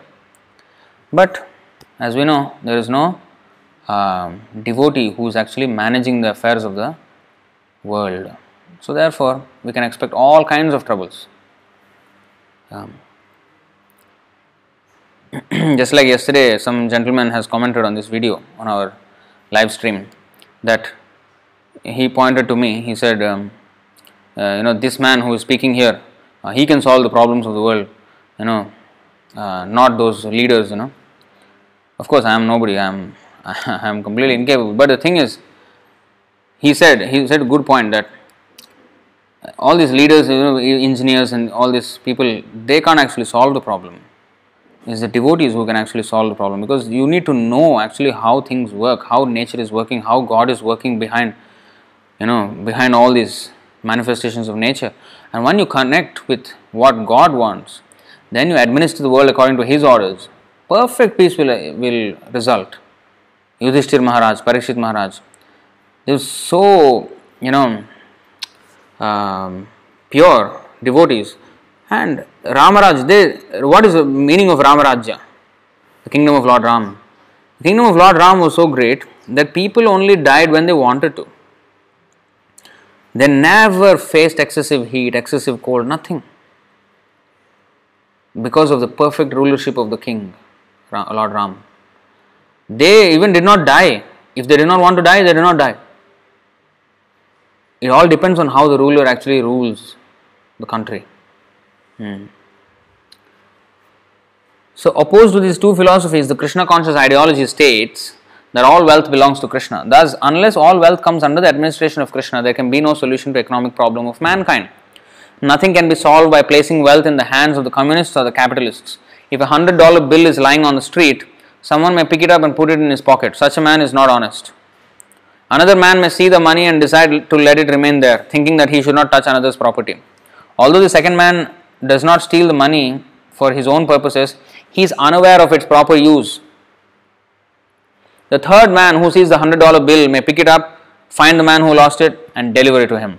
This man does not steal the money to spend for himself, nor does he neglect it and let it lie in the street. By taking it and delivering it to the man who has lost it, this man is both honest and wise. Simply transferring wealth from capitalists to communists cannot solve the problem of modern politics. For it has become for it has been demonstrated that when a communist gets money, he uses it for his own sense gratification. The wealth of the world actually belongs to Krishna, and every living entity, man and animal, has the birthright to use God's property for his maintenance. When one takes more than his maintenance requires, be he a capitalist or a communist, he is a thief, and as such, he is liable to be punished by the laws of nature.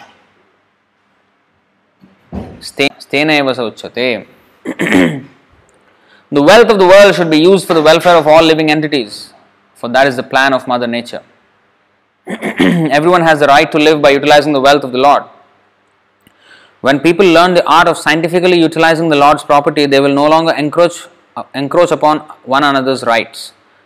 When people learn the art of scientifically utilizing the Lord's property, not scientifically means the modern science, this science which is described here in the Upadeshamrita, this science, this spiritual science of avoiding atyahara. ईशावास्यमिदम सर्वम यत्किंच जगत्याम जगत तेन त्यक्तेन भुंजित मागृध कस्य स्विधनम this is Ishopanishad first verse of the Ishopanishad. Hmm. So, what is that? Just look at the verse. I mean,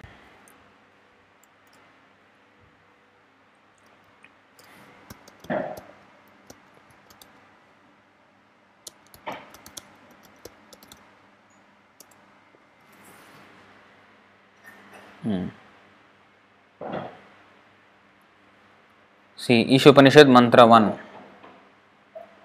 ईशावास्यमिदं सर्वं यत्किञ्च जगत्यां जगत्तेन त्यक्तेन भुञ्जीथा माग्रध कस्य स्विद्धनम् everything animate और inanimate within this world within this universe is control and own by the lord everything animate और inanimate the means moving और non moving is controlled and owned by the Lord. One should therefore accept only those things necessary for himself which are set aside as his quota and one should not accept other things knowing well to whom they belong. They belong to Krishna. So, in this way, one has to live. and it is said in the next verse that if one lives like this, then kurvanneveha karmani jijivishe chatam sama evam tvainanyastetosti uh, nakarma lipyate nare.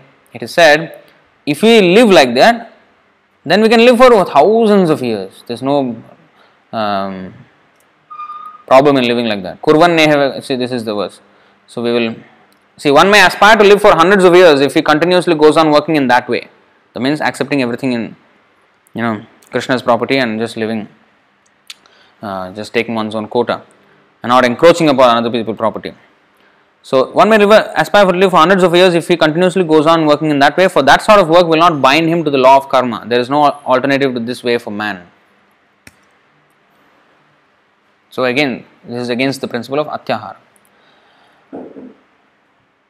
Then an ideal society can be formed. If you know, when people learn the art of scientifically utilizing the Lord's property, they will no longer encroach, encroach upon one another's rights.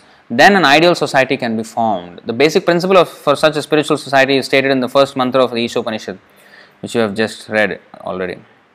Krishna conscious devotees know very well that this material world is designed by the complete arrangement of the Lord to fulfill all the necessities of life for all living beings.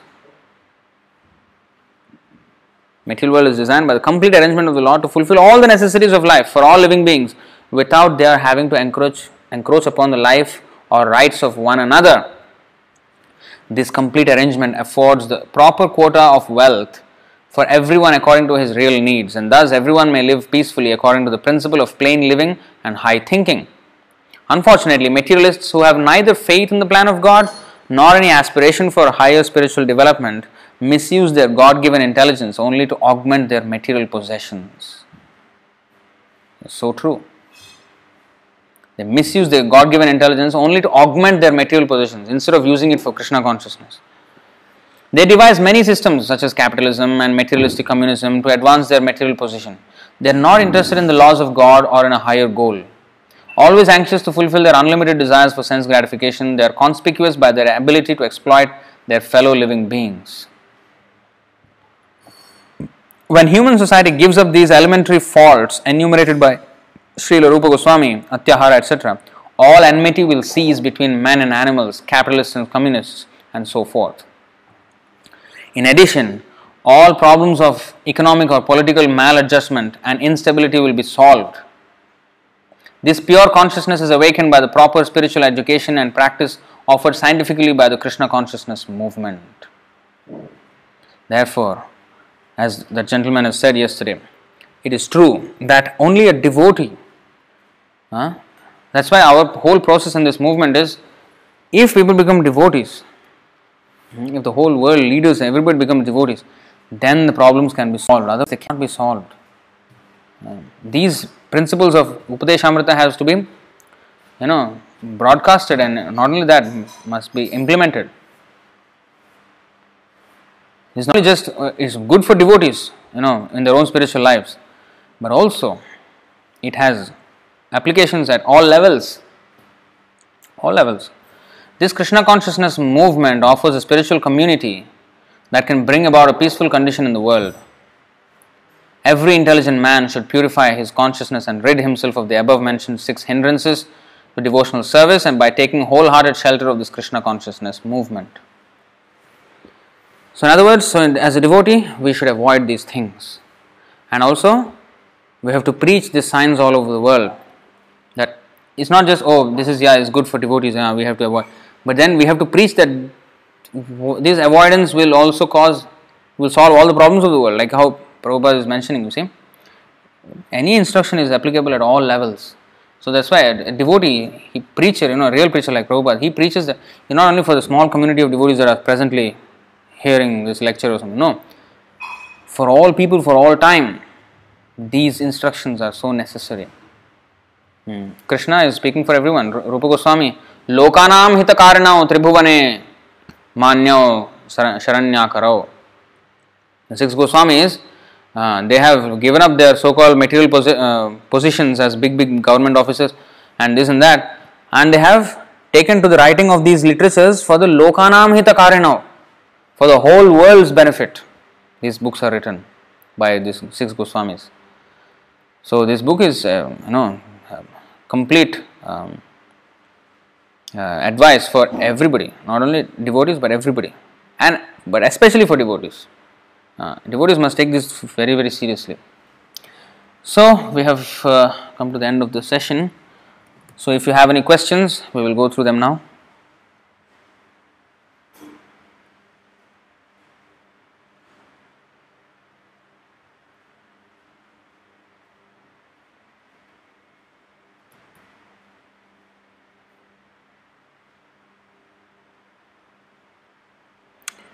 So Rekha, she's asking, where is this mandir in Singapore? I would like to join.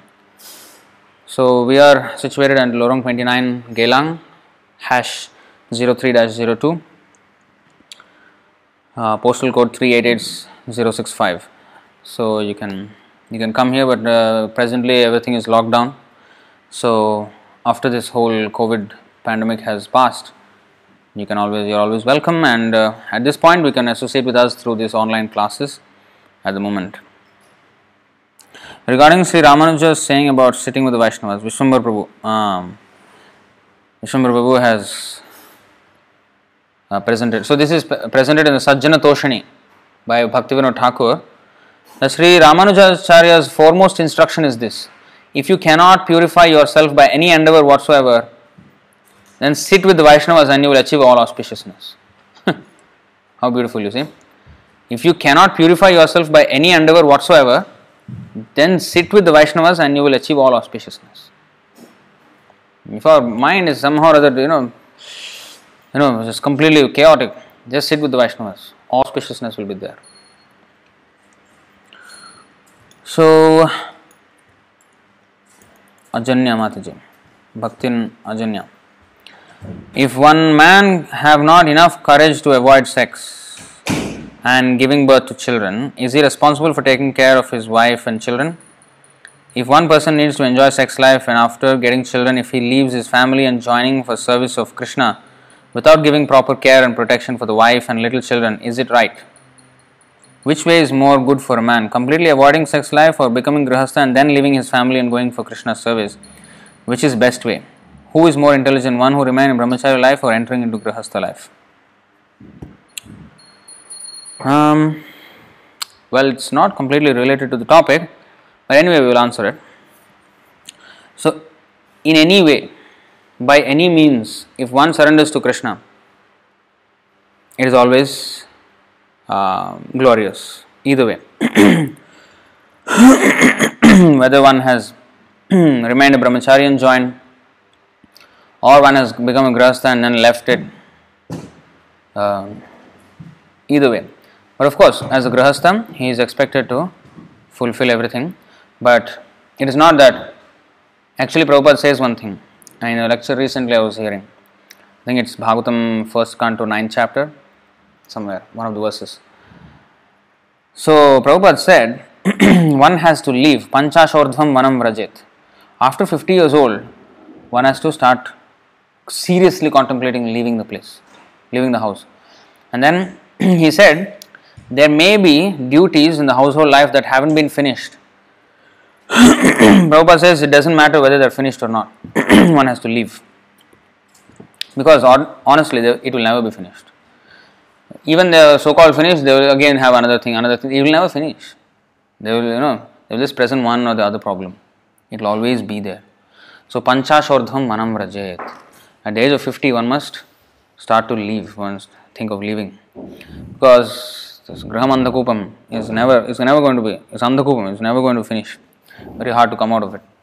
Even when Prabhupada was in household life and Bhaktisiddhanta Saraswati Thakur was coming into his dream and pulling him by the ear, you know, come out, come out, take sannyas. Uh, so Prabhupada was saying that, you know, I was thinking, how can I leave my family and everything? But, you know, he left his family and then, yeah, not everything was alright. Not everything was alright. Uh, in fact, one of his daughters did not get married yet, and all these things were there. But he just left. So, of course, they were grown up at least. They were grown up. So, that should be the general rule that one has to take uh, charge. That, that is the vow of marriage. One has to take charge. Because not everyone is at, as advanced as, say, Sridhar Swami. I will, I will tell the example of Sridhar Swami in a while. I think many of you already know. He's actually from Orissa. The, we have seen his samadhi also in uh, what is that near Kshirchor Gopinath that mandir. His samadhi is also there. So he was a great uh, he was a great um, uh, devotee. He, he was his was the first commentary on the Srimad Bhagavatam. So his example is quite uh, unique, but generally speaking, the husband should take charge of the uh, wife, and then eventually, when they're grown up, then he has to leave them. But Sridhar Swami, what happened? He wanted to be a brahmachari his life. He did not want to take come into grahastha ashram. But his parents, uh, you know, forced it upon him. Then he became a grahastha. Then he thought, okay, after marrying, I will, I will leave. I will become sannyas. Then there is, um, then the, then his uh, wife asked, no, no, we have children, you know. Then, then okay, then the wife became pregnant. Okay, then he thought, let the child be born, then I will leave and take sannyas. And the child was born, but his wife died. So he was left with a child in his in his hands, and he was sitting under this tree and he was lamenting, "What happened to my life? You know, what plan I had, and now I'm left with this child without even my wife, and I have to take care of raise this child, and my whole plan of surrendering to Krishna is gone." Then, uh, then the lizard, one lizard fell from the tree one baby lizard just born, very small. And he found an insect and he ate the insect. He gobbled the insect up and then he rushed into the bushes. Then he saw, then he saw that and okay, the Lord is providing for everybody. So he left the child. He put the child there and then left and took sannyas. Somebody must have raised the child, of course. That was not his concern anymore. The thing is this when one has surrendered to Krishna, he is not indebted to anyone if he has wholeheartedly actually surrendered. Uh, Mahaprabhu is a perfect example. He married at the age of 24, his wife was 16, but few months after marriage he took sannyas. Now, can you say he's uh, irresponsible? No, he's not. So, it may look like that. So, therefore, these things cannot be understood by materialists. For them, family life is everything. So, when you present the sannyas idea, they all become you know very restless, you know, agitated. Uh, this is irresponsible, this is nonsense. This no, it's not irresponsible. When one has taken the shelter of the Lord like that, he is not indebted to anyone. Whether he has just taken grasa and then taken sannyas, or whether he is brahmacharya and all the way sannyas, he, if he has dedicated his service to his, himself to the Lord, that's it. That's all that matters.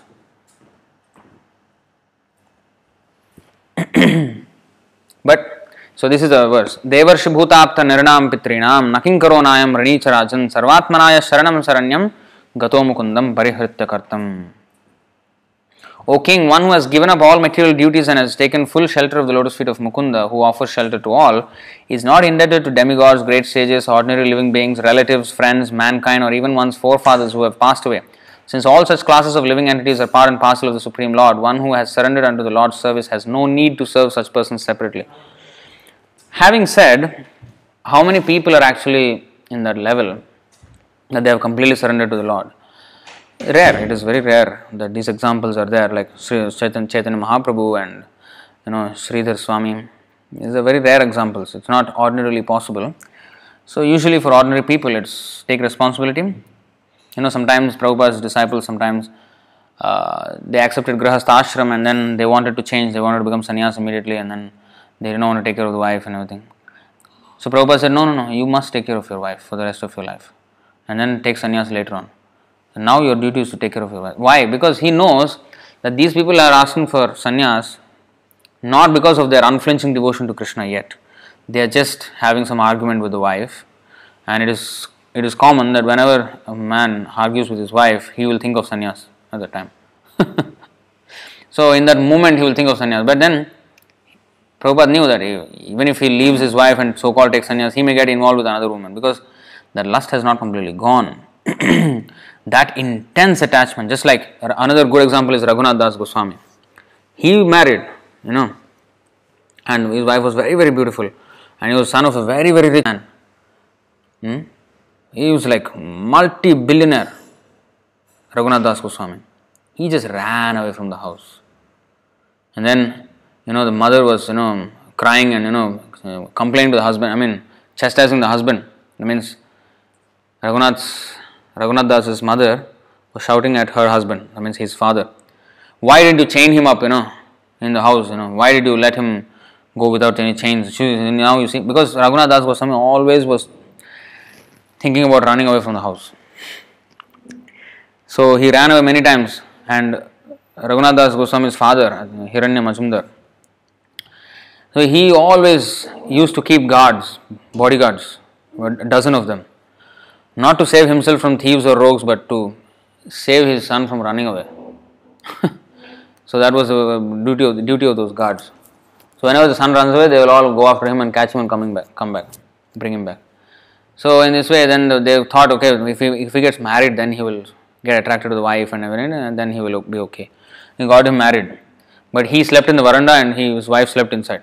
He did not want to sleep with her also, and then he was sleeping outside like that, always thinking when I can leave, when I can leave, when I can leave. And finally, after getting the mercy of Nityananda Prabhu, it's a long story, but I just want to cut short. So um, one day he ran, he ran, and he never came back.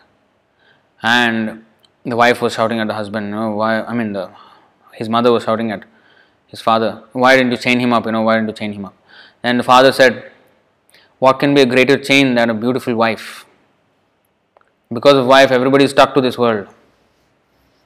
She is the biggest chain. Is the most beautiful girl we have gotten for him. But if he has run away, what ordinary chains can do? Let him go. What can we do? He has his life is meant for Chaitanya Mahaprabhu. What can we do?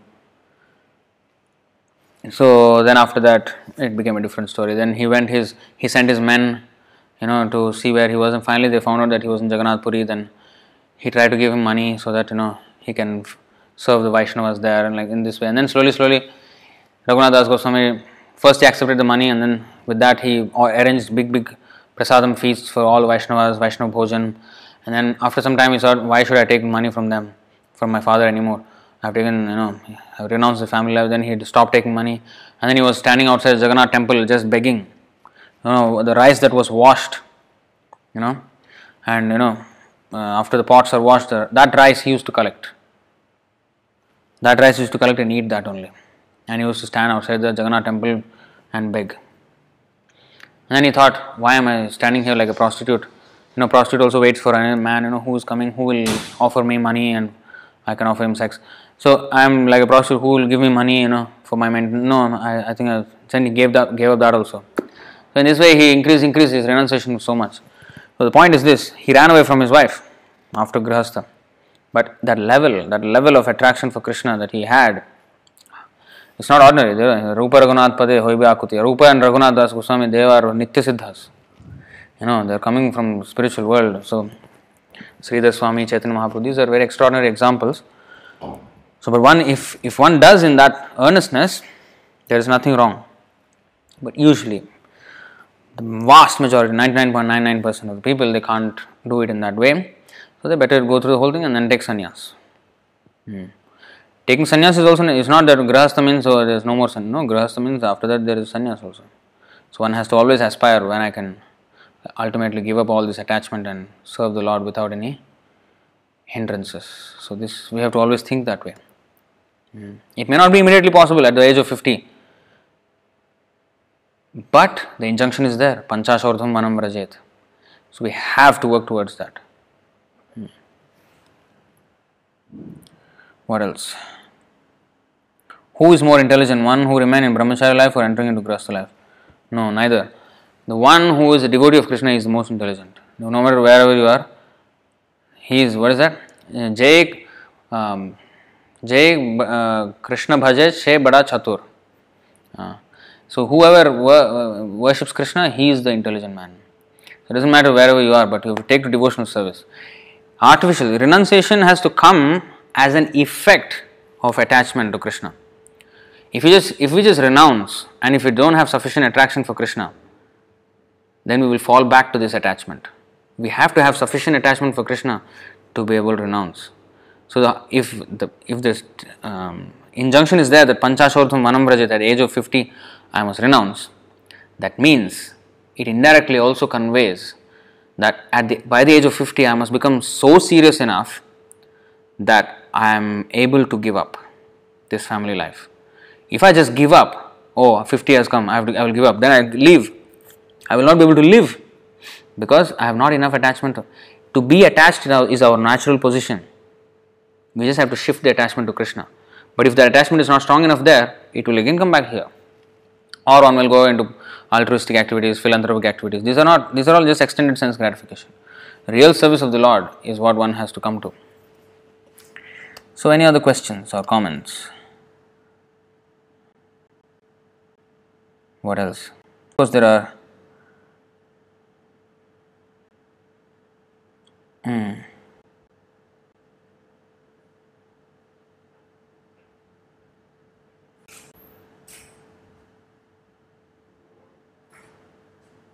So, this is a good realization by uh, Bhaktin uh, Svetalina.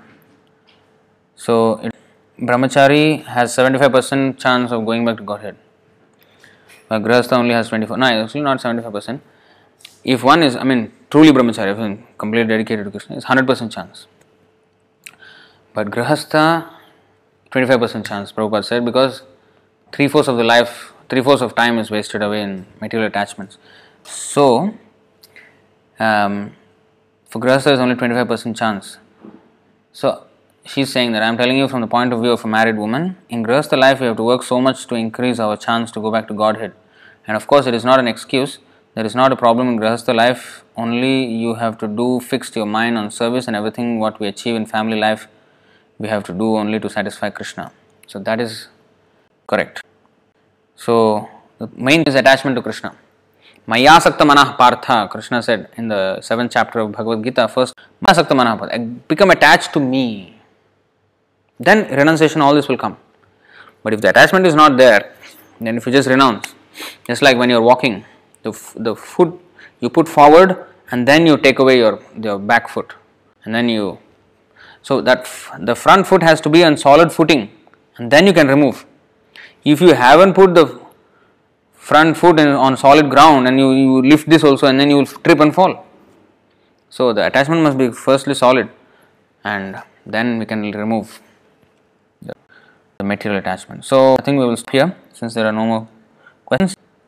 I think some very nice comments, I mean, uh, inputs by Vishwambar Prabhu. Uh, merely renouncing all activities, not yet not engaged in devotional service of the Lord cannot make one happy, but a thoughtful person engaged in devotional service can achieve the supreme without delay. See, very nice. Bhagavad Gita 5.6.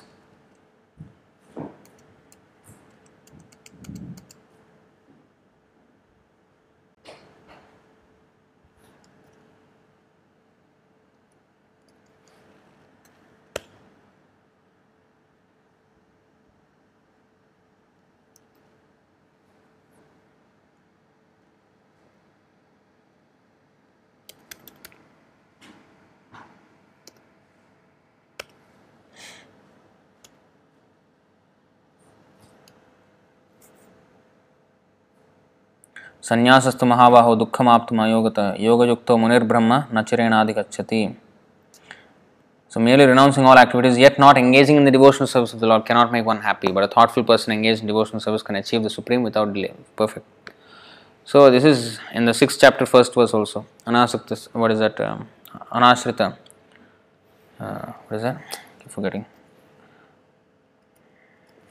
स सन्यासी च योगी च न निरग्निर्न चाक्रिया अनाश्रित कर्म फलम कार्यम कर्म करोति यह स सन्यासी च योगी च न निरग्निर्न चाक्रिय Supreme Personality of Godhead said, One who is unattached to the fruits of his work and who works as is obliged is in the renounced order of life and is a true mystic, not he who lights no fire and performs no duty. This requires more explanation to make um, to be understood, but anyway, um, the 5 6 just now the Vishwambar verse is uh, quite easy to understand. So, that is that. Konvartha Krishnam Srijet. So from the Srimad Bhagavatam 7.6.10, is so dear that one conceives of money as being sweeter than honey. Therefore, who can give up the desire to accumulate more money, especially in household life? Thieves, professional servants, soldiers, and merchants try to acquire money even by risking their very dear lives. This, is how they much they are in, involved in atyahara. Hmm. So anyway, there's nice verses by all of them. So please go and read it at your own convenience. So we'll stop here. जय श्री स्वामी की जय श्री प्रभुपाद की जय उपदेशामृत की जय निताय गौर प्रेमानंद हरि हरि